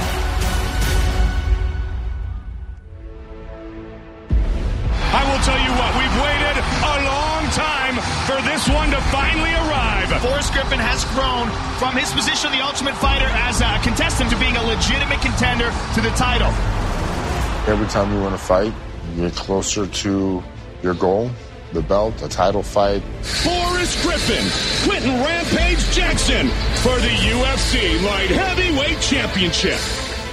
When Forrest is going for the title against Rampage, everybody said they're giving Rampage a layup.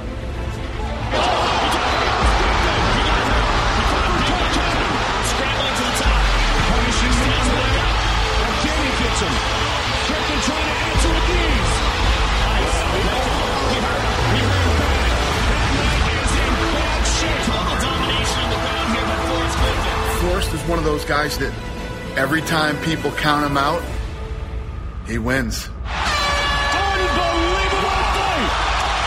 What a fight! Declaring the winner by unanimous decision and new UFC Undisputed World Light Heavyweight Champion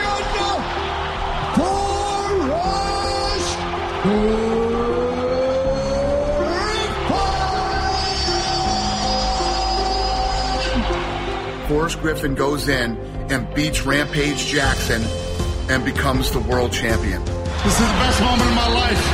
I can't wait to do this shit again, brother. You just couldn't deny that Forrest was awesome, man. It's probably the biggest win of my career. It's your goal, man. It's, you know, you can die now. You have a bit of a legacy. You were a champion. It's motivational. Like, you got the belt. You're working hard. Hard work seems to be working. Keep doing that. Forrest Griffin is a true fan favorite, and there aren't many fighters in the game today more popular than the original Ultimate Fighter winner, Forrest Griffin. Fighting is a really interesting thing, and it is a really hard sport on your ego, more than anything else. You know, I had a couple losses where I realized that I was never going back to the top. When an athlete retires, now you've got to transition, and, and part of that is finding a new identity. And my identity is being an athlete. I would like to say a few words about a gentleman who has meant a great deal to this company. Tonight we are going to announce his retirement. He will stay with this company at least for the rest of my life. Thank you guys very much. It's been a good uh, eight years, I guess. I don't know what's next. I'll figure it out, though. Retiring from the sport probably the hardest thing I've ever done. The ride changes you, for better or for worse. It's going to change you, man. You're not going to be who you were when you started. You have to find a way to reinvent yourself. When Forrest first started to work with the UFC, he was very much an ambassador. So in terms of, you know, appearing at corporate partner events or fan events, and that evolved to a point once the PI opened to establish best practices and help evolve the sport. Forrest, he ended up, you know, really engaging in that process, and his primary role is to serve as a liaison between our staff and the MMA community. How many times are you sparring right now? Wednesdays are my peak day. The UFC has to have somebody in these walls that has been in there, knows what's going on. I get to bring the sport to a new generation of fighters, show them a better way to train and what training can look like. you know what he's able to do now is to continue to add to his legacy right i mean he, he played such a critical role in growing the sport and now you look 10 years from from this moment and i think he's only adding to his legacy and doing this type of meaningful work and i think he really values that and we see it day in and day out For me, the transition's been pretty good because I was the lucky one, right?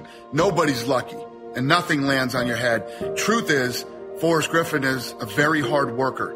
He, he, he digs in and he grinds and he does a lot of good things for a lot of people.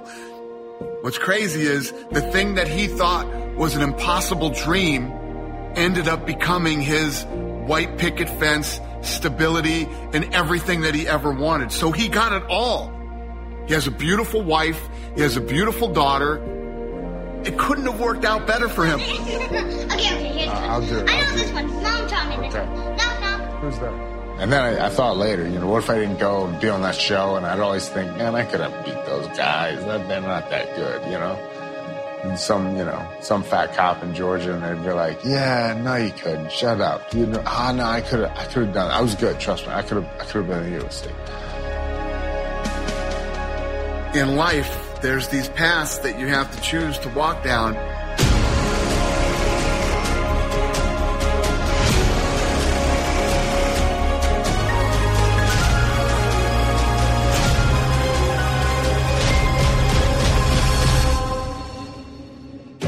God Forrest Griffin chose that path because it changed the course of history.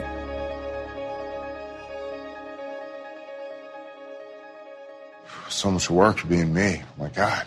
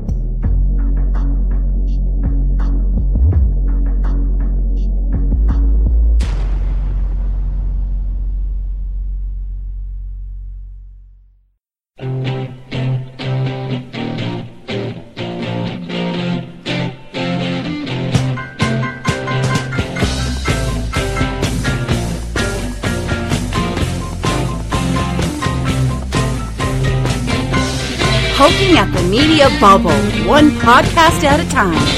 Here's Tony Reed.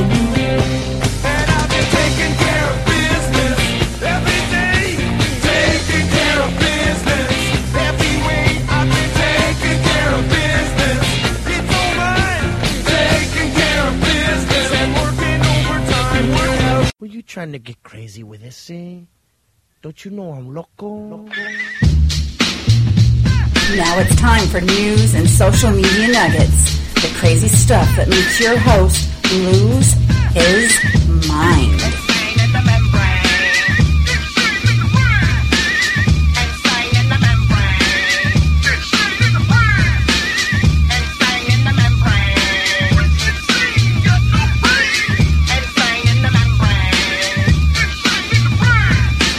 Military Corner.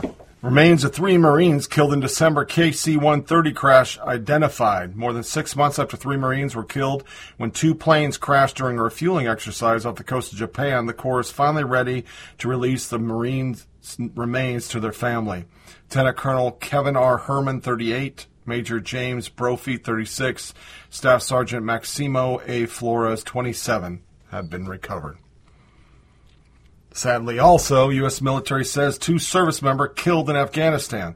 The U.S. military said two of its service members were killed on Wednesday in Afghanistan, but did not offer any details surrounding the circumstances. The killings occurred a day after U.S. Secretary of State Pompeo made a quick visit to Afghan capital Kabul, where he said Washington was hopeful of a peace deal before September 1st. It's not clear if the deaths result of the war, which at nearly 18 years in America's longest running, more than 2,400 U.S. service personnel have died in Afghanistan since 2001. God be with their families. Um, it's got to be hard. Then a sad but happy thing. I, I, it's really kind of weird. I'm sure it's good for a lot of the families that they're still there, or there's still people. I'm sure there's still descendants. Graves of 30 U.S. servicemen found on Pacific World War II battlefield. A nonprofit organization that searches for the remains of U.S. servicemen lost in past conflicts have found what officials believe are the graves of more than 30 Marines and sailors killed in one of the bloodiest battles of World War II. A team working on the remote Pacific atoll of Tarawa found the graves in March, said Mark Noah, president of the History Flight. The remains are believed to belong to Marines and sailors from the 6th Marine Regiment killed during the last night of the three day Battle of Tarawa. The Defense POW MIA accounting agency expects to pick up the remains and fly them to Hawaii next month, said Dr. John Byrd. Military forensic anthropologists will then work to identify them using dental records, DNA, and other clues. More than 990 U.S. Marines and 30 U.S. sailors were killed in the 1943 Battle of Tarawa after the U.S. launched an amphibious assault on the small island some 2,300 miles, 3,700 kilometers, southwest of Honolulu. Marines and sailors quickly encountered Japanese machine gun fire when their boats got stuck on the reef at low tide. Americans who made it to the beach faced brutal hand to hand combat. The U.S. military buried its men in makeshift cemeteries where they fell, but Navy construction battalion sailors removed markers for these graves when they hurriedly built runways and other infrastructure to help U.S. forces push farther towards Japan. History Flights has recovered the remains of 272 individuals from Tarawa since 2015 when it began excavating under a contract with the DoD. Noah said he estimates there are at least another 270 to be found. Tarawa is now part of the Republic of Kiribati. Its government allowed History Flight to demolish an abandoned building in its latest search. Many of the graves were underneath it. A large number of graves also are below the water table, meaning history flight workers must pump water from the site each day to excavate. Byrd said the Army Graves Registration Service excavated some of Tarawa's temporary cemeteries in the late 1940s, but left behind parts of individuals during this process. History Flight is now thoroughly excavating these grave sites, leading them to find some partial remains that have been matched with those already buried at unknowns. The Defense POW MIA accounting agency dug up these remains in 2017 to make an additional identification. The agency has identified more than 100 individuals excavated from Tarawa and the Honolulu Cemetery since 2015. It's amazing. So many years later. If you have the Weather Channel app, you'll also see this week a bomb from World War II in a field in the middle of the night. Literally blew up. Didn't get touched. They'd been farming over this land for some time. It just blew up, which is unbelievable if you think about it. The Audie Murphy of his generation, why David Bellavia's Medal of Honor is making history. This is pretty freaking cool. This will be the first living um, Medal of Honor awarded in these wars. Uh, most of them died due to. Um, sorry, my brain locked for a second. Most of these died due to grenades, things like that. They saved a bunch of people, as in the case of um, one of my soldiers. Um, he died jumping on a cluster bomb and uh, saving his mates. He only got the Silver Star. So as they go through all these awards, they're upgrading a lot of people. And in this case, this guy is going to get upgraded, and it's an interesting story. Trump presentation of the Medal of Honor to Army Iraq war veteran has reignited discussion in the military community over why it took 16 years to select a living recipient for the nation's highest award. Former Army Staff Sergeant David Bellavia is credited with stepping into a barrage of enemy fire in an enemy-held house in Fallujah in 2004 to suppress the enemy with an M249 squad automatic weapon, an act that opened an escape window for a squad of pinned down 1st Infantry Division soldiers. Bellavia, a squad leader with A Company, 2nd Battalion, 2nd Infantry Regiment, then grabbed an M16A4 rifle, re entered the darkened house, and killed several enemy fighters, one with a knife during a hand to hand struggle. Bellavia is the sixth recipient of the Medal of Honor for combat in Iraq, but the first alive.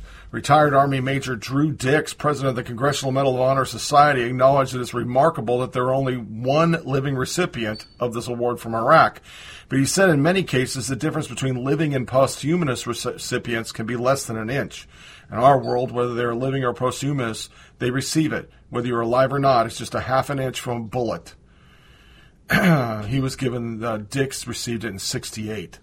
But military historian Doug Sterner said he has been concerned for years by the low numbers of Medal of Honors that have been awarded for the wars in Iraq and Afghanistan. Sterner is a 20 year military historian who created a first of its kind online database of military valor awards.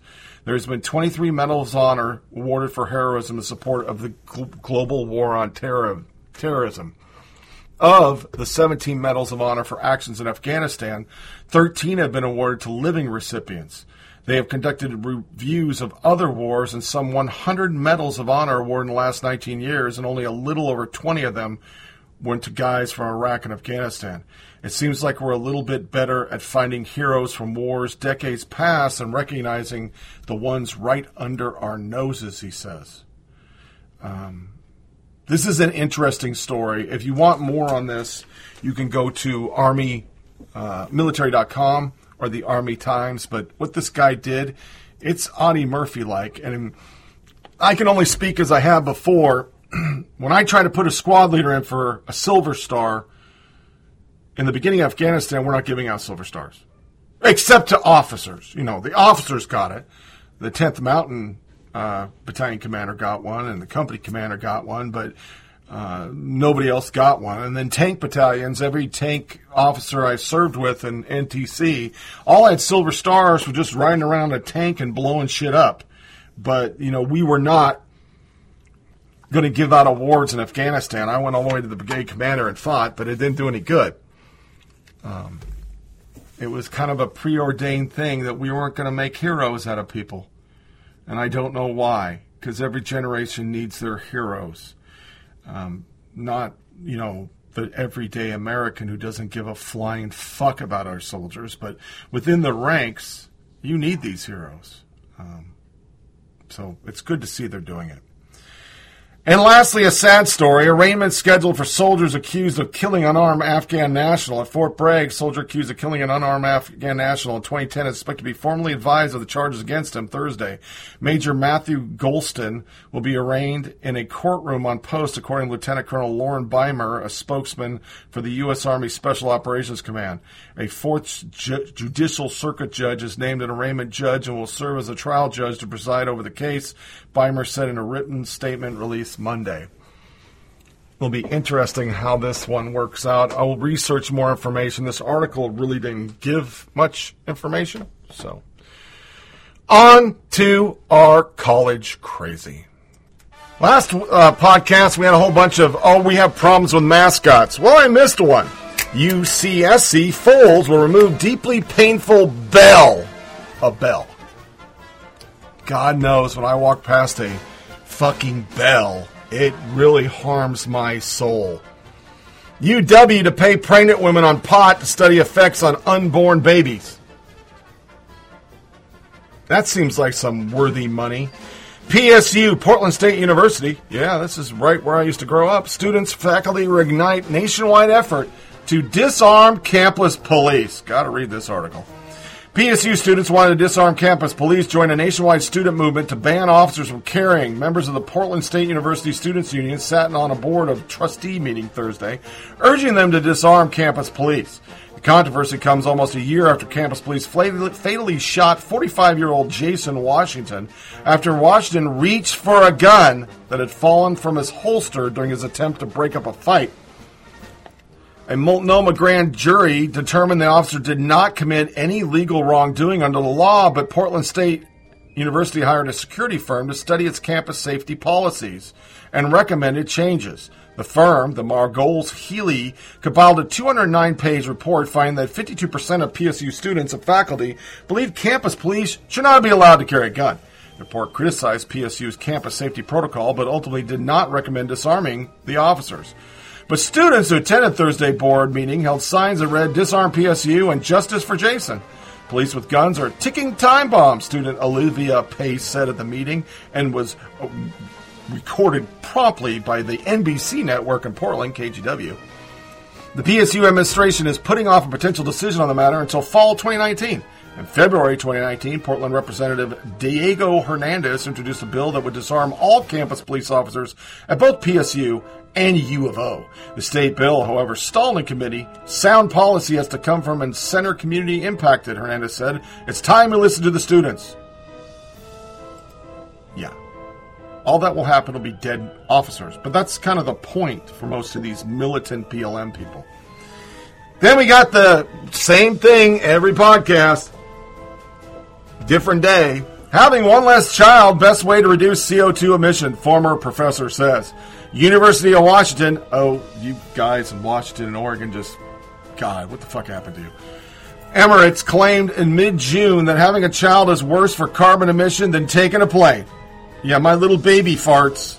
I guess baby farts are worse than cow farts and plane farts. Okay. Seattle Times published Professor Emeritus, Emeritus, God, I can't speak today, Stephen Warren remarks in response to an earlier article about climate change. In terms of carbon emissions that lead to global warming, there's probably nothing worse we can do on an individual basis than take an intercontinental flight. Seattle Times columnist Danny Westneat wrote, Actually, there's something worse. Warren responded in a letter to the editor, having a child. By choosing to reproduce, you're re- responsible for some fraction of the carbon dioxide emissions of your children and grandchildren and all their descendants. This is your carbon legacy. Well, that's a new one. Carbon legacy. I fart more than cows, so I'm assuming I have a huge carbon footprint. My easy chair would probably say yes, and so would my wife.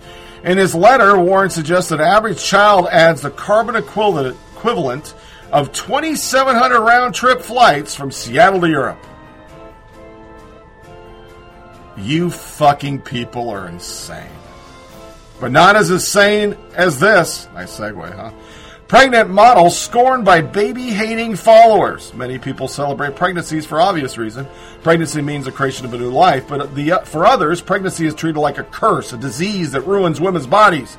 This prevalent disdain was made especially explicit when Sports Illustrated swimsuit model Samantha Hoopes announced her pregnancy. In a Fox News interview, Hoopes stated that she was surprised by her followers' disdain, but this pregnancy hate follows naturally from pro abortion sentiments. On April 9th, the 28 year old Hoopes officially announced her pregnancy with her fiance Salvatore Palella. The Instagram caption partly read, We are so happy to finally announce baby Palella arriving in August. This journey so far has opened my eyes to how beautiful the woman's body is. It's truly incredible what nature can do, blah, blah, blah. Among the many congratulatory responses, the six time Sports Illustrated model received a shocking amount of hate. According to Hoopes, longtime followers were sending her messages where it sounds like I'm dying or something because I'm pregnant. One message partly stated, You're pregnant now, and I just want to say goodbye. A month later, in response to pregnancy hate, Hoopes made another Instagram post defending pregnancy. The caption read, Never felt sexier than I do now. Creating a human has been one of the most beautiful experiences of my life. From watching my stomach go from flat to round and cellulite that I never had before. I really could care less because I know that this is the process of becoming a mother. The pro abortion cause has driven a hatred towards children. They're seen as pests, obstacles to achieving your own selfish desires. That is why they think it's so important for women to have the choice to kill their unborn babies. Pro abortion platitudes have an obvious effect on society's attitudes. Celebrating life casts aspersions onto the opposite abortion, a distaste that harms the pro abortion movement. Hence, pregnancies are to be mourned, not celebrated, the author says. And I agree with them. Greatest thing we ever did was have kids. Sure, my daughter hates me like intermittent months, but the creation of a life was amazing. Laying in bed back in the day on a box spring, it was pretty worn out, so it was like a mattress, on milk crates in a military housing that was way too large for us. Underneath a bunch of blankets with the baby between us and me and the wife looking at the baby and each other was probably the, the highlights of my life. So I don't know what the fuck is wrong with you people. And if you're measuring children as carbon footprints, you got some serious issues, man. You, you need to fucking lighten up. Yale, in another one of these, convinced her to report him for sexual assault. The school just settled the accused student because it was all fucking bullshit. One a podcast. But I don't have this once a podcast. Substitute teacher fired after allegedly filming porn inside a Texas high school. This is out on the left coast. Substitute teacher, well, it was actually in Texas, but this is some left wing or just crazy shit. Is what I'm trying to get out of my mouth. A substitute teacher was fired after she allegedly she allegedly filmed pornography inside a classroom in a high school in Texas. Officials said in a statement, El Campo ISD said there was an improper criminal incident involving a substitute teacher that happened at El Campo High School. There were no students or other staff involved. School district officials told KTRK that the incident involved the substitute producing porn inside a classroom and workroom in May. The district called it received a tip regarding the teacher and called police to investigate. The teacher's name has not been released. The district has terminated the substitute employment and is seeking legal advice. the district continues to hold safety and well-being of our students and staff as a top priority, and filming porno is probably not the best deal.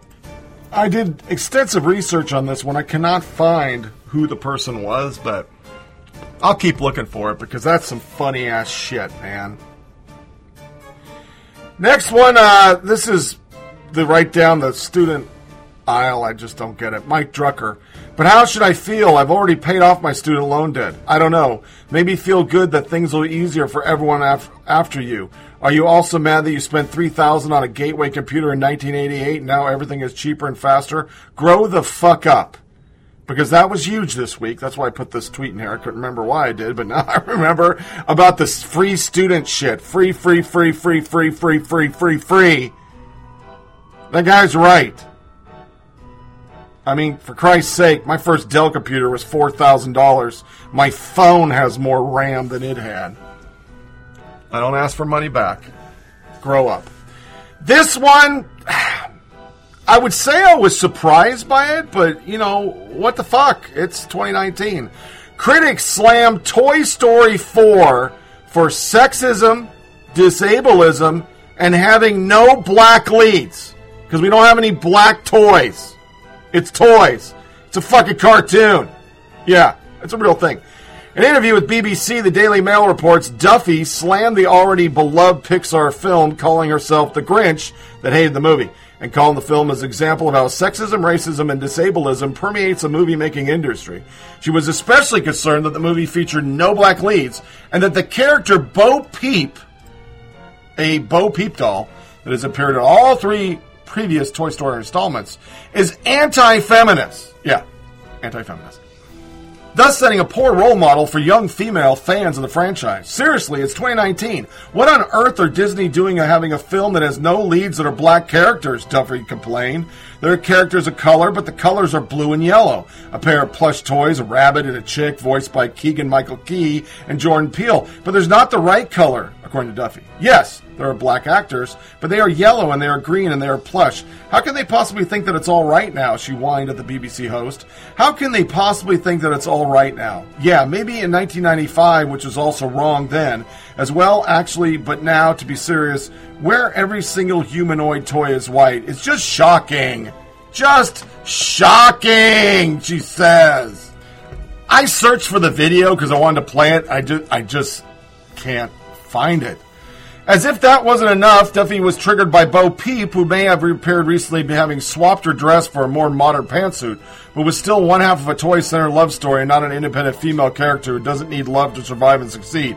Okay, let's talk about white feminism on display here. Oh, look, Bo Peep's a feminist. No, she's not. She's still going to fall in love. She's going to have the happily ever after that's not feminism. It's a woman who kicks off her skirt to reveal bloomers, had a couple of thoughts, and does some higher wire acts. She also said the movie was disableist, but didn't elaborate on precisely what that means or whether she actually meant ableist, which is a typical social justice complaint. Unlike fans of other films, though, fans of Toy Stories weren't about to let Duffy ruin the precious Pixar franchise. A number of social media respondents accused Duffy of looking for publicity, but being the single negative review in a sea of positive reviews, great publicity, giving a negative review on a well made film and making points about racism and misogyny writing where it's really not needed. But at least everyone knows your name now, which is exactly what you wanted one Twitter user complained. Others suggested that Bo Peep at least deserved a fair shake. Are you saying anti-feminism fall in love? One Twitter user charged. No, Duffy replied. Rather, what they're touting is a feminist film, but the minute Woody appears in her sights, her story trajectory is obvious and the formation of the couple is assured. For the record, Woody and Bo Peep have been an unofficial pair since Toy Story's first installment. Ultimately, Duffy couldn't overcome at least one complaint. The movie's about fucking toys. What the fuck is wrong, man? I know I, I freak out about these because we have one about every three months, but it's a movie about toys. Toys. If you had a complaint, it's it's about a spork. And they're selling literally for fifteen dollars forks your kid can fucking decorate with googly eyes. That's my problem with the film. And parents who buy that shit need to be punched in the melon. Go get a plastic spoon for a buck.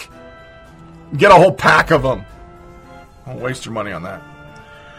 Outrageous! Here's what happened to students who told his teacher there are only two genders. 17 year old Scottish teen was kicked out of the class and subsequently suspended for three weeks from his Aberdeenshire area school after he had the audacity to push back on teacher's opinion on gender. When the teacher allegedly told the class that a website was old fashioned for having only two gender options available, the teen spoke up to tell him that biologically speaking, there are only two genders, male and female. Anything else is a personal identification. That was enough to get the student booted from the class, and a now viral exchange was secretly taped by the student. It's a low quality, so I'm not playing it. the teacher rehashed the issue with the teen in a classroom alone, chastising the boy and telling him he needs to keep his opinions in his own home. The teen has remained anonymous. A report from the Daily Mail said, but according to his friends who spoke out to the outlet, he taped the exchange with the teacher to expose the dangerous ideology being spouted to students as truth. He decided to film the teacher because he wanted to show what was going on in schools today for simply stating there are only two genders. One friend of the student, student said, he has nothing against anyone who identifies as LGBTQEIEIO, but completely disagrees that there are more than two genders and that it's a social construct. The team believes telling kids that boys and girls and girls are boys is a very dangerous thing and wanted to get his view across to the teacher. His view that scientifically there are only two genders. This new gender theory that there are unlimited genders is something that school should be discussed and debated, not just thrown into classroom discussion. If you disagree, you get kicked out of the room. The video of the exchange begins with the teacher telling the student he is entitled to his opinion. If I am, then why did you kick me out of the class? That's not very inclusive. I'm sorry, but what you were saying wasn't very inclusive, and this is an inclusive school, the teacher replied. adding that his opinion is that there are more than two genders and that there's an opinion which is acceptable in the school. What you're saying, he told the student, that there is no such thing as anything other than male and female is not acceptable. The student explained that people may wish to identify as anything they choose, but biologically speaking, there's only two genders.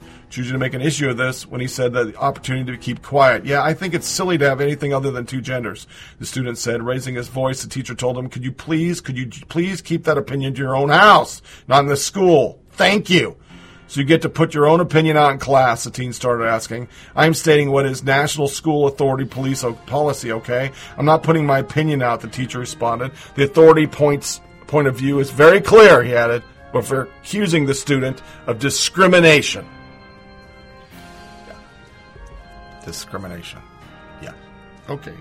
That's discrimination. Having an opinion is discrimination. The reality, this is probably already happening to kids in America. We just don't know about. People aren't reporting it. But I'm sure you can't pipe up with an opinion just because you feel like it.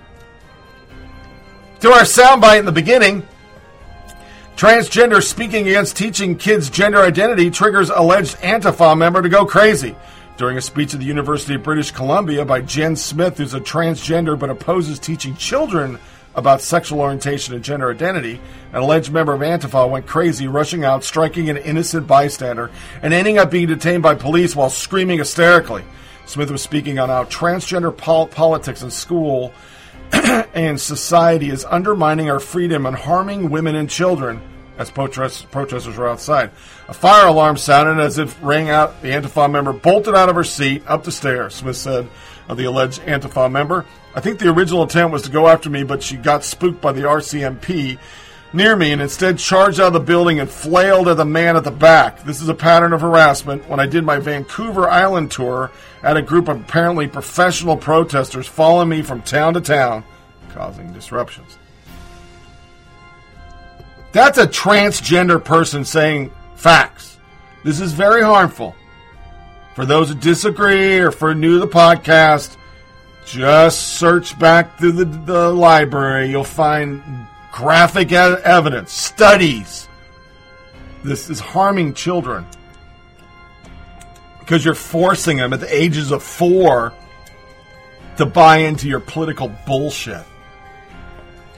Then we got more handmaids. By the way, we finished episode five the other day. This was the big one where they were at the Capitol and every liberal in Washington lost their ever loving fucking mind because it's so apropos with Trump society. I saw handmaids and I just can't and all that shit.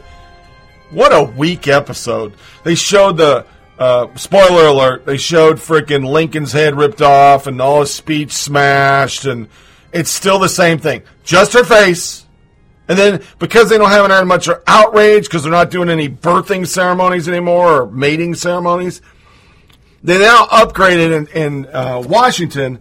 They wear these red face masks that make them silent with clicks and clacks and metal straps and just overdoing it. But it's just not that good. But Handmaid Tale Christians deface monuments, silence women, and emulate Nazi rallies. this is about this episode. Hulu's The Handmaid Tale has now gone so far left that it's hard to make any sense of it anymore. True. I don't know where we're going. This season's appeals to fake refugees, child molesting priests. Narratives were already bad enough, but the latest episode takes things to a new level with more bizarre anti Christian sentiments, including a Nazi parallel. I guess nothing's too outrageous so long as it ins- insults a massive religion.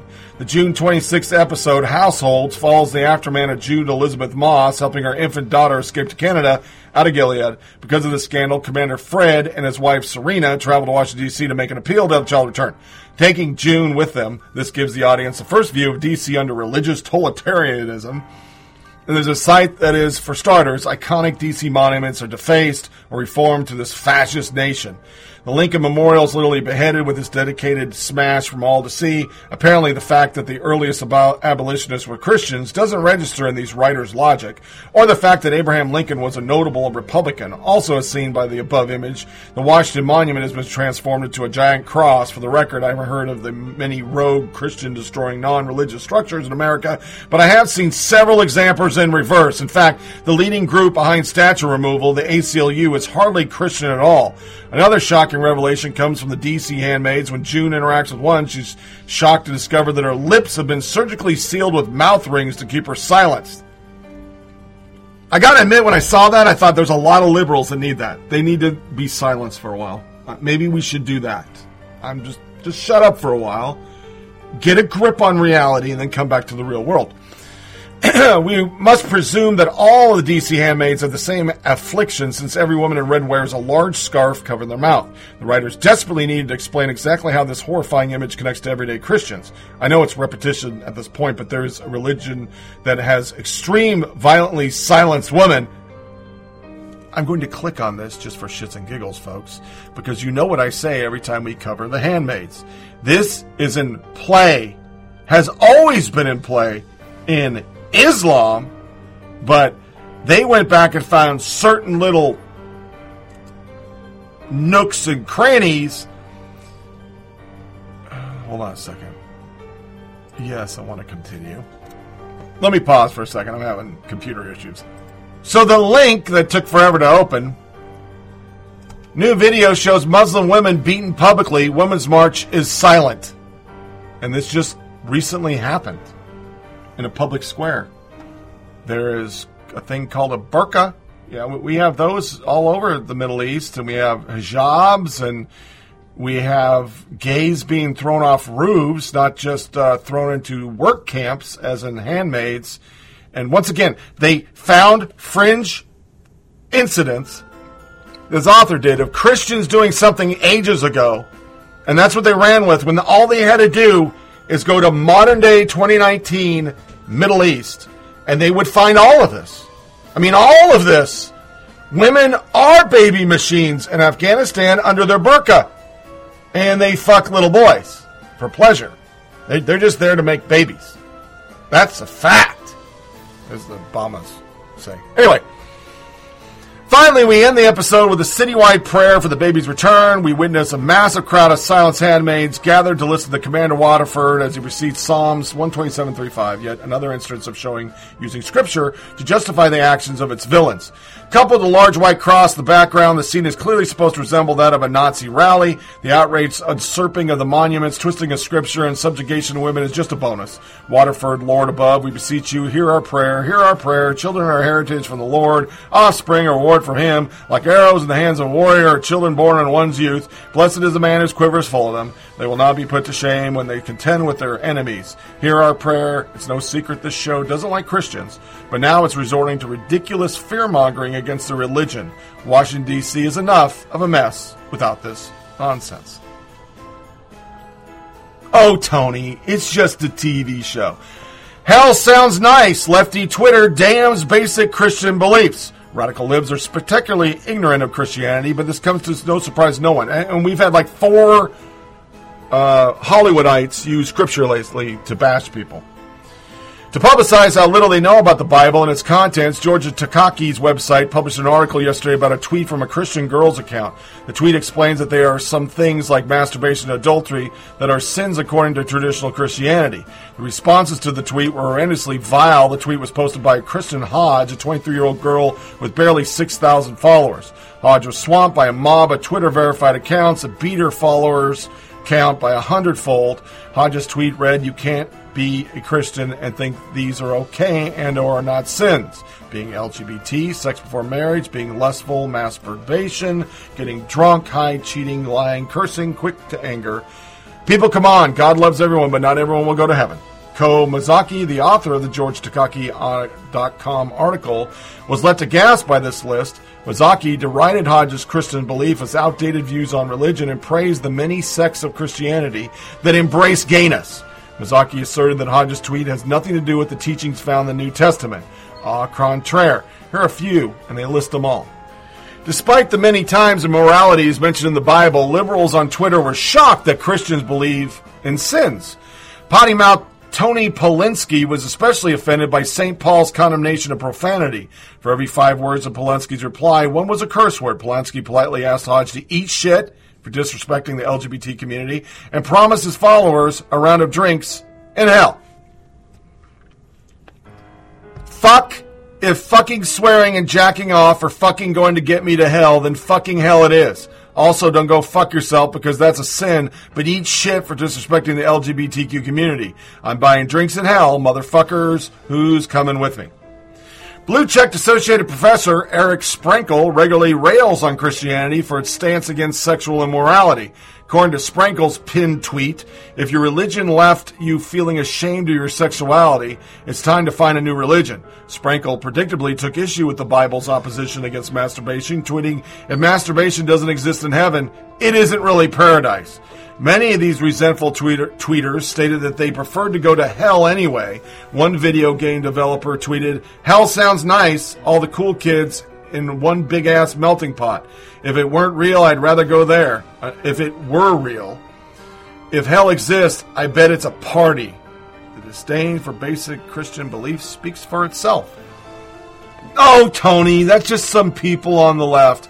GoFundMe deplatforms Christian athlete. Fans back him with 1.5 million. When the U.S.-based crowdfunding website GoFundMe booted Australian athlete Israel Folula, critics had no idea it would be the best thing they could do for him. Folula is a popular national figure both as an athlete and an outspoken Christian. He was fired from his profession and deplatformed when he used GoFundMe to rally funds for a legal case to take his job back. Christians, Australians, however, have rallied around him in a huge way. The Australian Christian Lobby, ACL, says that Falula's deplatforming galvanized his support base and recruited many more to his side. A far more intense and generous flow of donations went to Falula. He got a shitload of money, and good for him. They hate Christians. They ignore Islam. It's like peanut butter and jelly. Just what they do. U.S. women's soccer star Megan Rapone says, not going to the fucking White House. During an interview with 8x8 magazine on Tuesday, Megan Rapone scoffed at a question about whether she's excited about going to the White House. I'm not going to the fucking White House. No, I'm not going to the White House. We're not going to be invited. I doubt it. Then we got U.S. women's soccer members tell fans, employers, you're living under a rock if you don't know our game is important.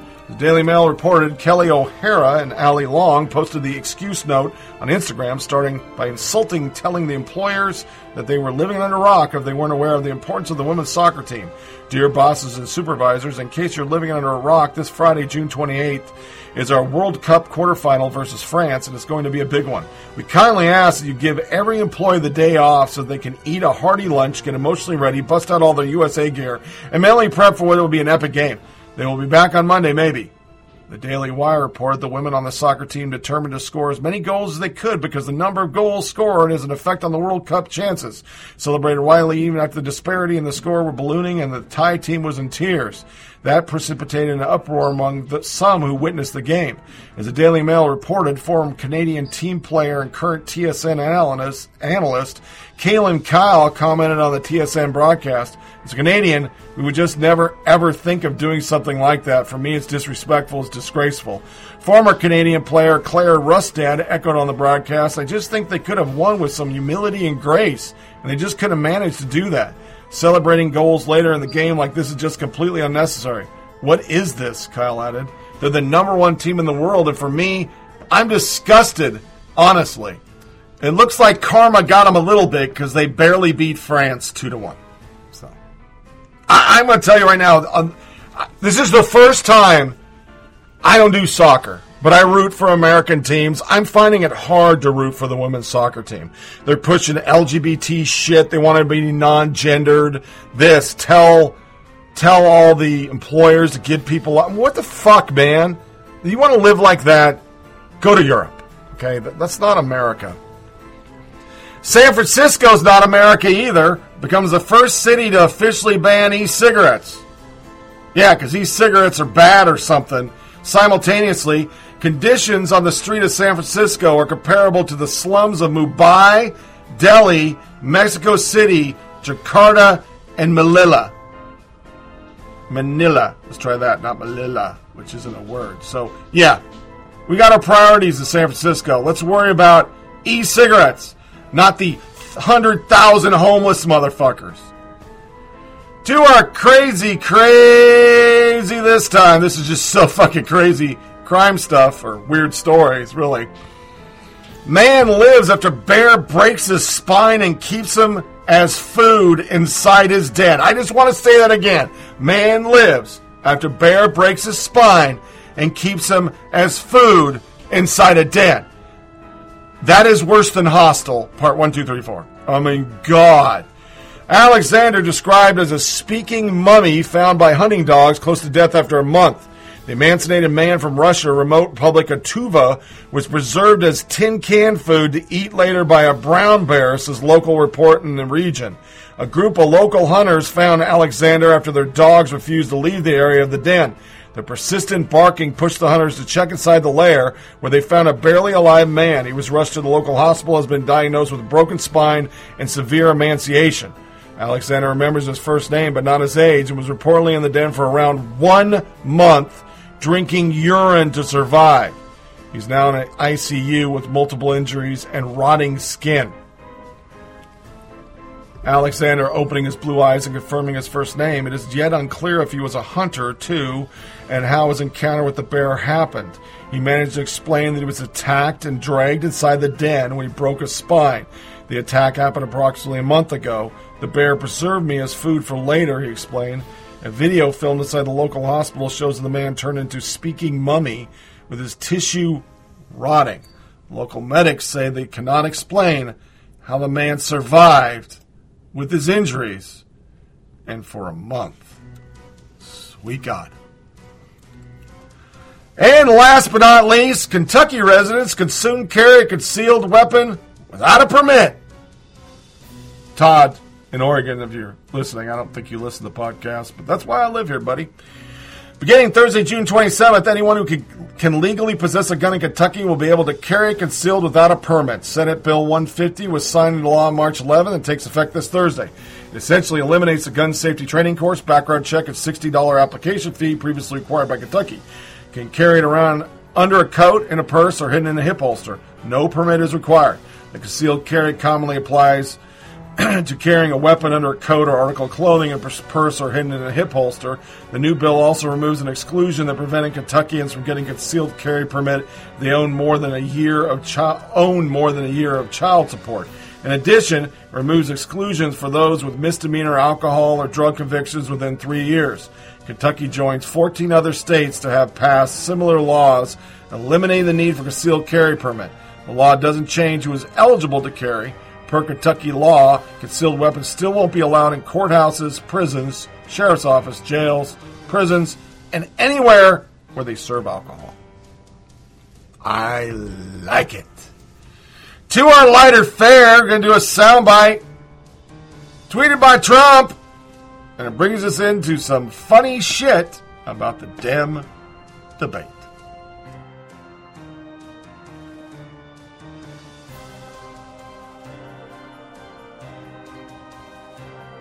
Senator Warren, I want to start with you. We are less than 50 miles from Parkland, Florida, where 17 people were killed in a school shooting. What's happening? We are, we are going to take a quick break.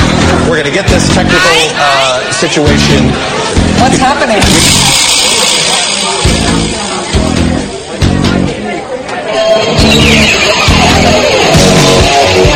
We are hearing our colleagues'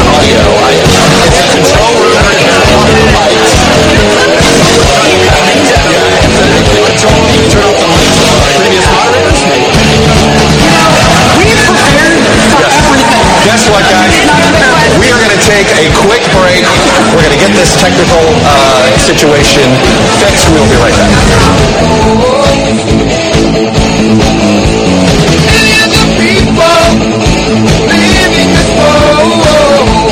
Donald Trump, Donald Trump, the mess in the White House. Donald Trump's Trump, he who will not be mentioned. They didn't talk about Donald Trump very much. beat Trump. Beat Trump. Who could beat Trump? The Republican president. The use of the word Trump after Trump. After Trump, Donald Trump. No one's flying private except Donald Trump. Donald Trump's name. Trump's views. Trump's doorstep. Trump's position. you know, Donald Trump Voted for Donald Trump. Coming heal the wound by getting rid of Donald. You know, Yes, Trump. Donald Trump says Donald Trump tweets with his little thumbs. Donald Trump Is Donald Trump. The anti-Trump Trump. The pres- Trump's name didn't mention Donald Trump, invoked Donald Trump. Lord Voldemort. Hey, we can actually beat Trump. Trump in the room. On stage with Donald Trump to beat this president. Donald Trump. Donald Trump. End of Donald Trump. You've got to get rid of Donald Trump. Trump wasn't there. While he wasn't the first to mention Donald Trump, it was his mention of Trump. Think of Trump. Referendum on Trump. The referendum on Trump. Why you calm down, it'll be okay. The ethics of Donald Trump. Trump is the enemy. Take it to Trump. Trump. This is Trump's fault. They sure were on NBC, Trumpy, Trumpy, Trumpy. And then, of course, he dogged Maddow and uh, Chuck Toad. Jason Howerton, uh, this was pretty good, isn't really being funny with his tweet quoting the candidates arguing on stage. Talk about an embarrassing mess to pandering, whining, crazy amount of virtue signaling. His tweets. Beto, I speak Spanish. Booker, I can't believe you did my thing before me. De Blasio, I have a black son. Booker, I'm actually black, Bill. Klobuchar, um, I have an uncle with a deer stand. Warren, don't say it, don't say it. Oh, you all thought I was just making a meme? Here it is, glorious video form. This real life meme struck a chord with people on the left and right. There might be hope for us yet. At least we all agree America is better than this. Another one. Check out the similar, similarities between some of the 2020 cam, Dem candidates at last night's debate in Miami, resembling characters in the 1980 hit film Airplane. Johnny Delaney is Johnny the Crazy Dude. The one that just says weird shit. Uh, Beto O'Rourke as Ted Stryker. Bill de Blasio as Otto. Jay Inslee as Dr. Rumack. That's the guy from 33 and a third. NBC's Savannah Guthrie as Miss Hammond, the lady who gets smacked. Cory Booker as Roger Murdoch, Kareem Abdul-Jabbar. Tim Ryan as Joey, the little boy. Elizabeth Warren as the Jive lady. And Rachel Maddow as Elaine Dickinson, which I thought was really funny. And then, of course, Trump sent out that tweet with the real professionals. And then he sent out the tweet with uh, them saying his name a million times. And he said, Thank you for the in kind donation. I don't follow Trump, but that one was all over the, you know, internet, so I grabbed it. We don't have a soundbite for this is our this is America section or this is America section. I don't know why I said it that way. But I have an article, and I just love the bumper, so I'm going to play it. This is America. Don't catch you slipping now. Don't catch you slipping now. Look what I'm whipping now. This is America. Don't catch you slipping now. Don't catch you slipping now. It's time for the last soundbite. Like the media say when they are um, pushing fake liberal agenda stories. And this is America in 2019. Guns in my area. My area. I got the strap. Once again, for those new to the show, this is America's the worst soundbite I heard from the week, where I'm mocking CNN's Brooke Baldwin for saying, "And this is America 2019" on a faux story that was fake. This one's an article, New York Mag, The Cut writer describes her best abortion ever. How heartbreaking sad is it that when you have so many abortions, you can rank them and decide which one was your best? In New York Magazine's The Cut on June 19th, Sarah Miller wrote about the four abortions she's had and which was her best abortion ever. It's called fucking birth control. The article is brutally honest to the point of being cavalier about abortion. There was absolutely no discussion of if she was using birth control, how she found herself pregnant four times in 16 years when she knew she didn't want to be a mother. Miller's first abortion was in the early 90s when she was 24. She described a terrible experience afterwards, clutching my abdomen in pain. She didn't say when her next abortion was, just that it wasn't as bad, but she still felt like shit and bled and bled and bled for days. 2011, for her third abortion, Miller took the abortion pill, which she described covered all the bases of physical misery. I bled, I was nauseous, I had cramps, I could not get comfortable, couldn't read, couldn't watch TV, couldn't even thrash around and failed to imagine ever feeling better. After the terrible experience with RU 486, she found herself pregnant again for the fourth time in her life and the second time that year and decided on a surgical aspiration abortion. Miller was going to go under general anesthesia, but the abortion facility receptionist assured her, We've gotten way better at abortions. the woman who worked on Tuesday is amazing. When Miller agreed, the woman got downright creepy. She looked so happy, she actually said yay, and she tapped my file on the counter. This woman is seriously just so incredible on abortion, she said. I think you're really, really going to like it. Really going to like her incredible abortion. For final and best abortion, Miller described it as like the worst cramp ever, times three, but not worse than holy shit, she said to the abortionist. That was my hands down best abortion I ever had in my whole fucking life. You're amazing. But hidden behind the nonchalant attitude, expletive laden enthusiasm for abortion is a lot of pain and brokenness. Before her last abortion, Miller talked about how she started to cry thinking about how she was over 40, under, underemployed with a partner, partner who didn't care, and knowing the relationship was over.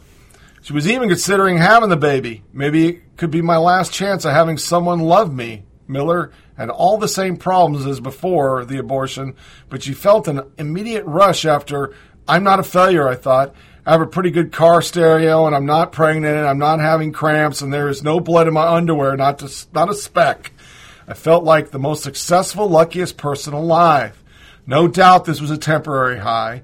If abortion had the ability to change and improve life for better and solve a person's problems, she wouldn't find herself repeatedly getting one. I hope someday Sarah Miller and anyone post abortive reading this finds the hope and healing she so desperately needs.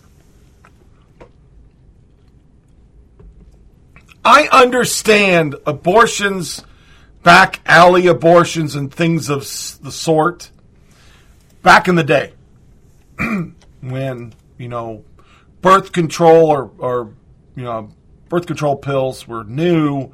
For a long time, they were only issued to married couples, which was silly, and times changed. But in a world where we Sandra Fluke to get a president elected, and we have free birth control, I don't understand how somebody has four abortions unless you're just an irresponsible person. And you don't value human life because you don't even value your own life, to be quite honest. And to write an article and shout your abortion, those are just horrible people. It- the abortion is a byproduct of a really shitty life. You've been hurt by other people, so your reaction is not to find better people, just stay in the cesspool of shitheads you're with and hate everybody who doesn't think like you. And I think it's a great example of what liberals are self centered, selfish, and they hate everybody else who doesn't think like them. I know a lot of people don't think like me. I know a lot of people don't share the same beliefs, desires, thoughts. As I say, to simple it down to the lowest common denominator, they don't like brisket and they don't root for the Green Bay Packers. But I don't hate on those people. It's a big world. Everybody's different. Everybody strives for other things. But these people can't be like that.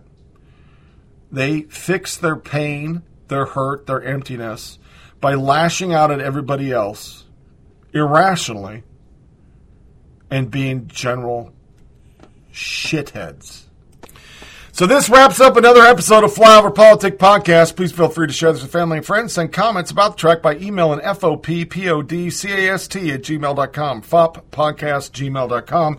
You can do suggestions there, folks. You want to hear something? A certain subject? Sling it my way.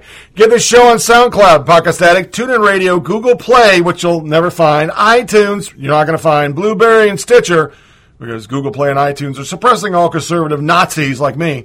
Remember, to check out our Facebook page at FOP Podcast and our Twitter page at FOP Tony Reed. Our next podcast, I have Buku wife appointments. So we're looking at, um, I'm going to try to do July 4th. That'll give us enough time to get some stuff going. So we're going to go July 4th and July 7th. Uh, another Sunday podcast that was supposed to be today, but you know I had enough stuff. I kind of knocked it out, and the wife was taking a nap. I want to apologize to Matt in Oregon. He sent me a fantastic meme of the AOC stuff that I was going to highlight. I'm not getting a lot of sleep. Um, well, last night, I, I, guess after 11, I slept from 11 to 5, so I got six hours straight. That was probably the best since the surgery. Um, about every two hours, she's moving or she's up. The last night, she zonked somehow I cleaned up my phone. I forgot the picture was there and I was going to send the picture to myself and I just fucked up. So, Matt, I suck. I'm a terrible brother. I just suck, man. That was a really good, funny one, too. And I was going to use it on the show. But um, rarely is that going to happen for those that I uh, say every podcast, send me stuff. You're going to get highlighted and you're going to get featured because um, usually I'm not sleep deprived. with the heat coming down and July 4th coming up, everybody be safe out there. Make sure you hydrate, beat the heat, drink water, folks. It's it's freaking hot as shit where I'm living. Make sure you disconnect from all your devices. Don't give the yeah yeahs. Um, looking forward July 4th one. Going to do our usual holiday selection. And for the Sunday show, I'm going to place an excerpt from the I guess it's the third best fireworks show ever, Nashville. I'm really kind of excited. Back in the day when it was just a little old Nashville, uh, 97 to 2000, they used to put it on TV, their fireworks show down in downtown Nashville. But then it became national and huge, and they don't air it. But this year, the, the ABC channel is going to air it. So I'm going to try to tape some of it because it is a really good show. Once again, thank you to Sydney, Florida for listening. For everybody else listening, a lot of listens, not a lot of podcast content coming out fresh. So it's kind of cool to see people go in the back um, catalog, but there's a lot of stuff out there. I referenced quite a few during this podcast, but it's there with studies and et cetera, et cetera. It's worth the listen, and there's even some funny skits back there that I, I've been trying to work on getting some new skits and doing some more levity in this show. As always, folks, thank you for listening. Talk to you Thursday. Take care. Thank you for listening to Flyover Politic Podcast. Please check out our Facebook page at FOP Podcast and Twitter account at FOP Tony Reed. Remember, it's a short ride. Make every day count.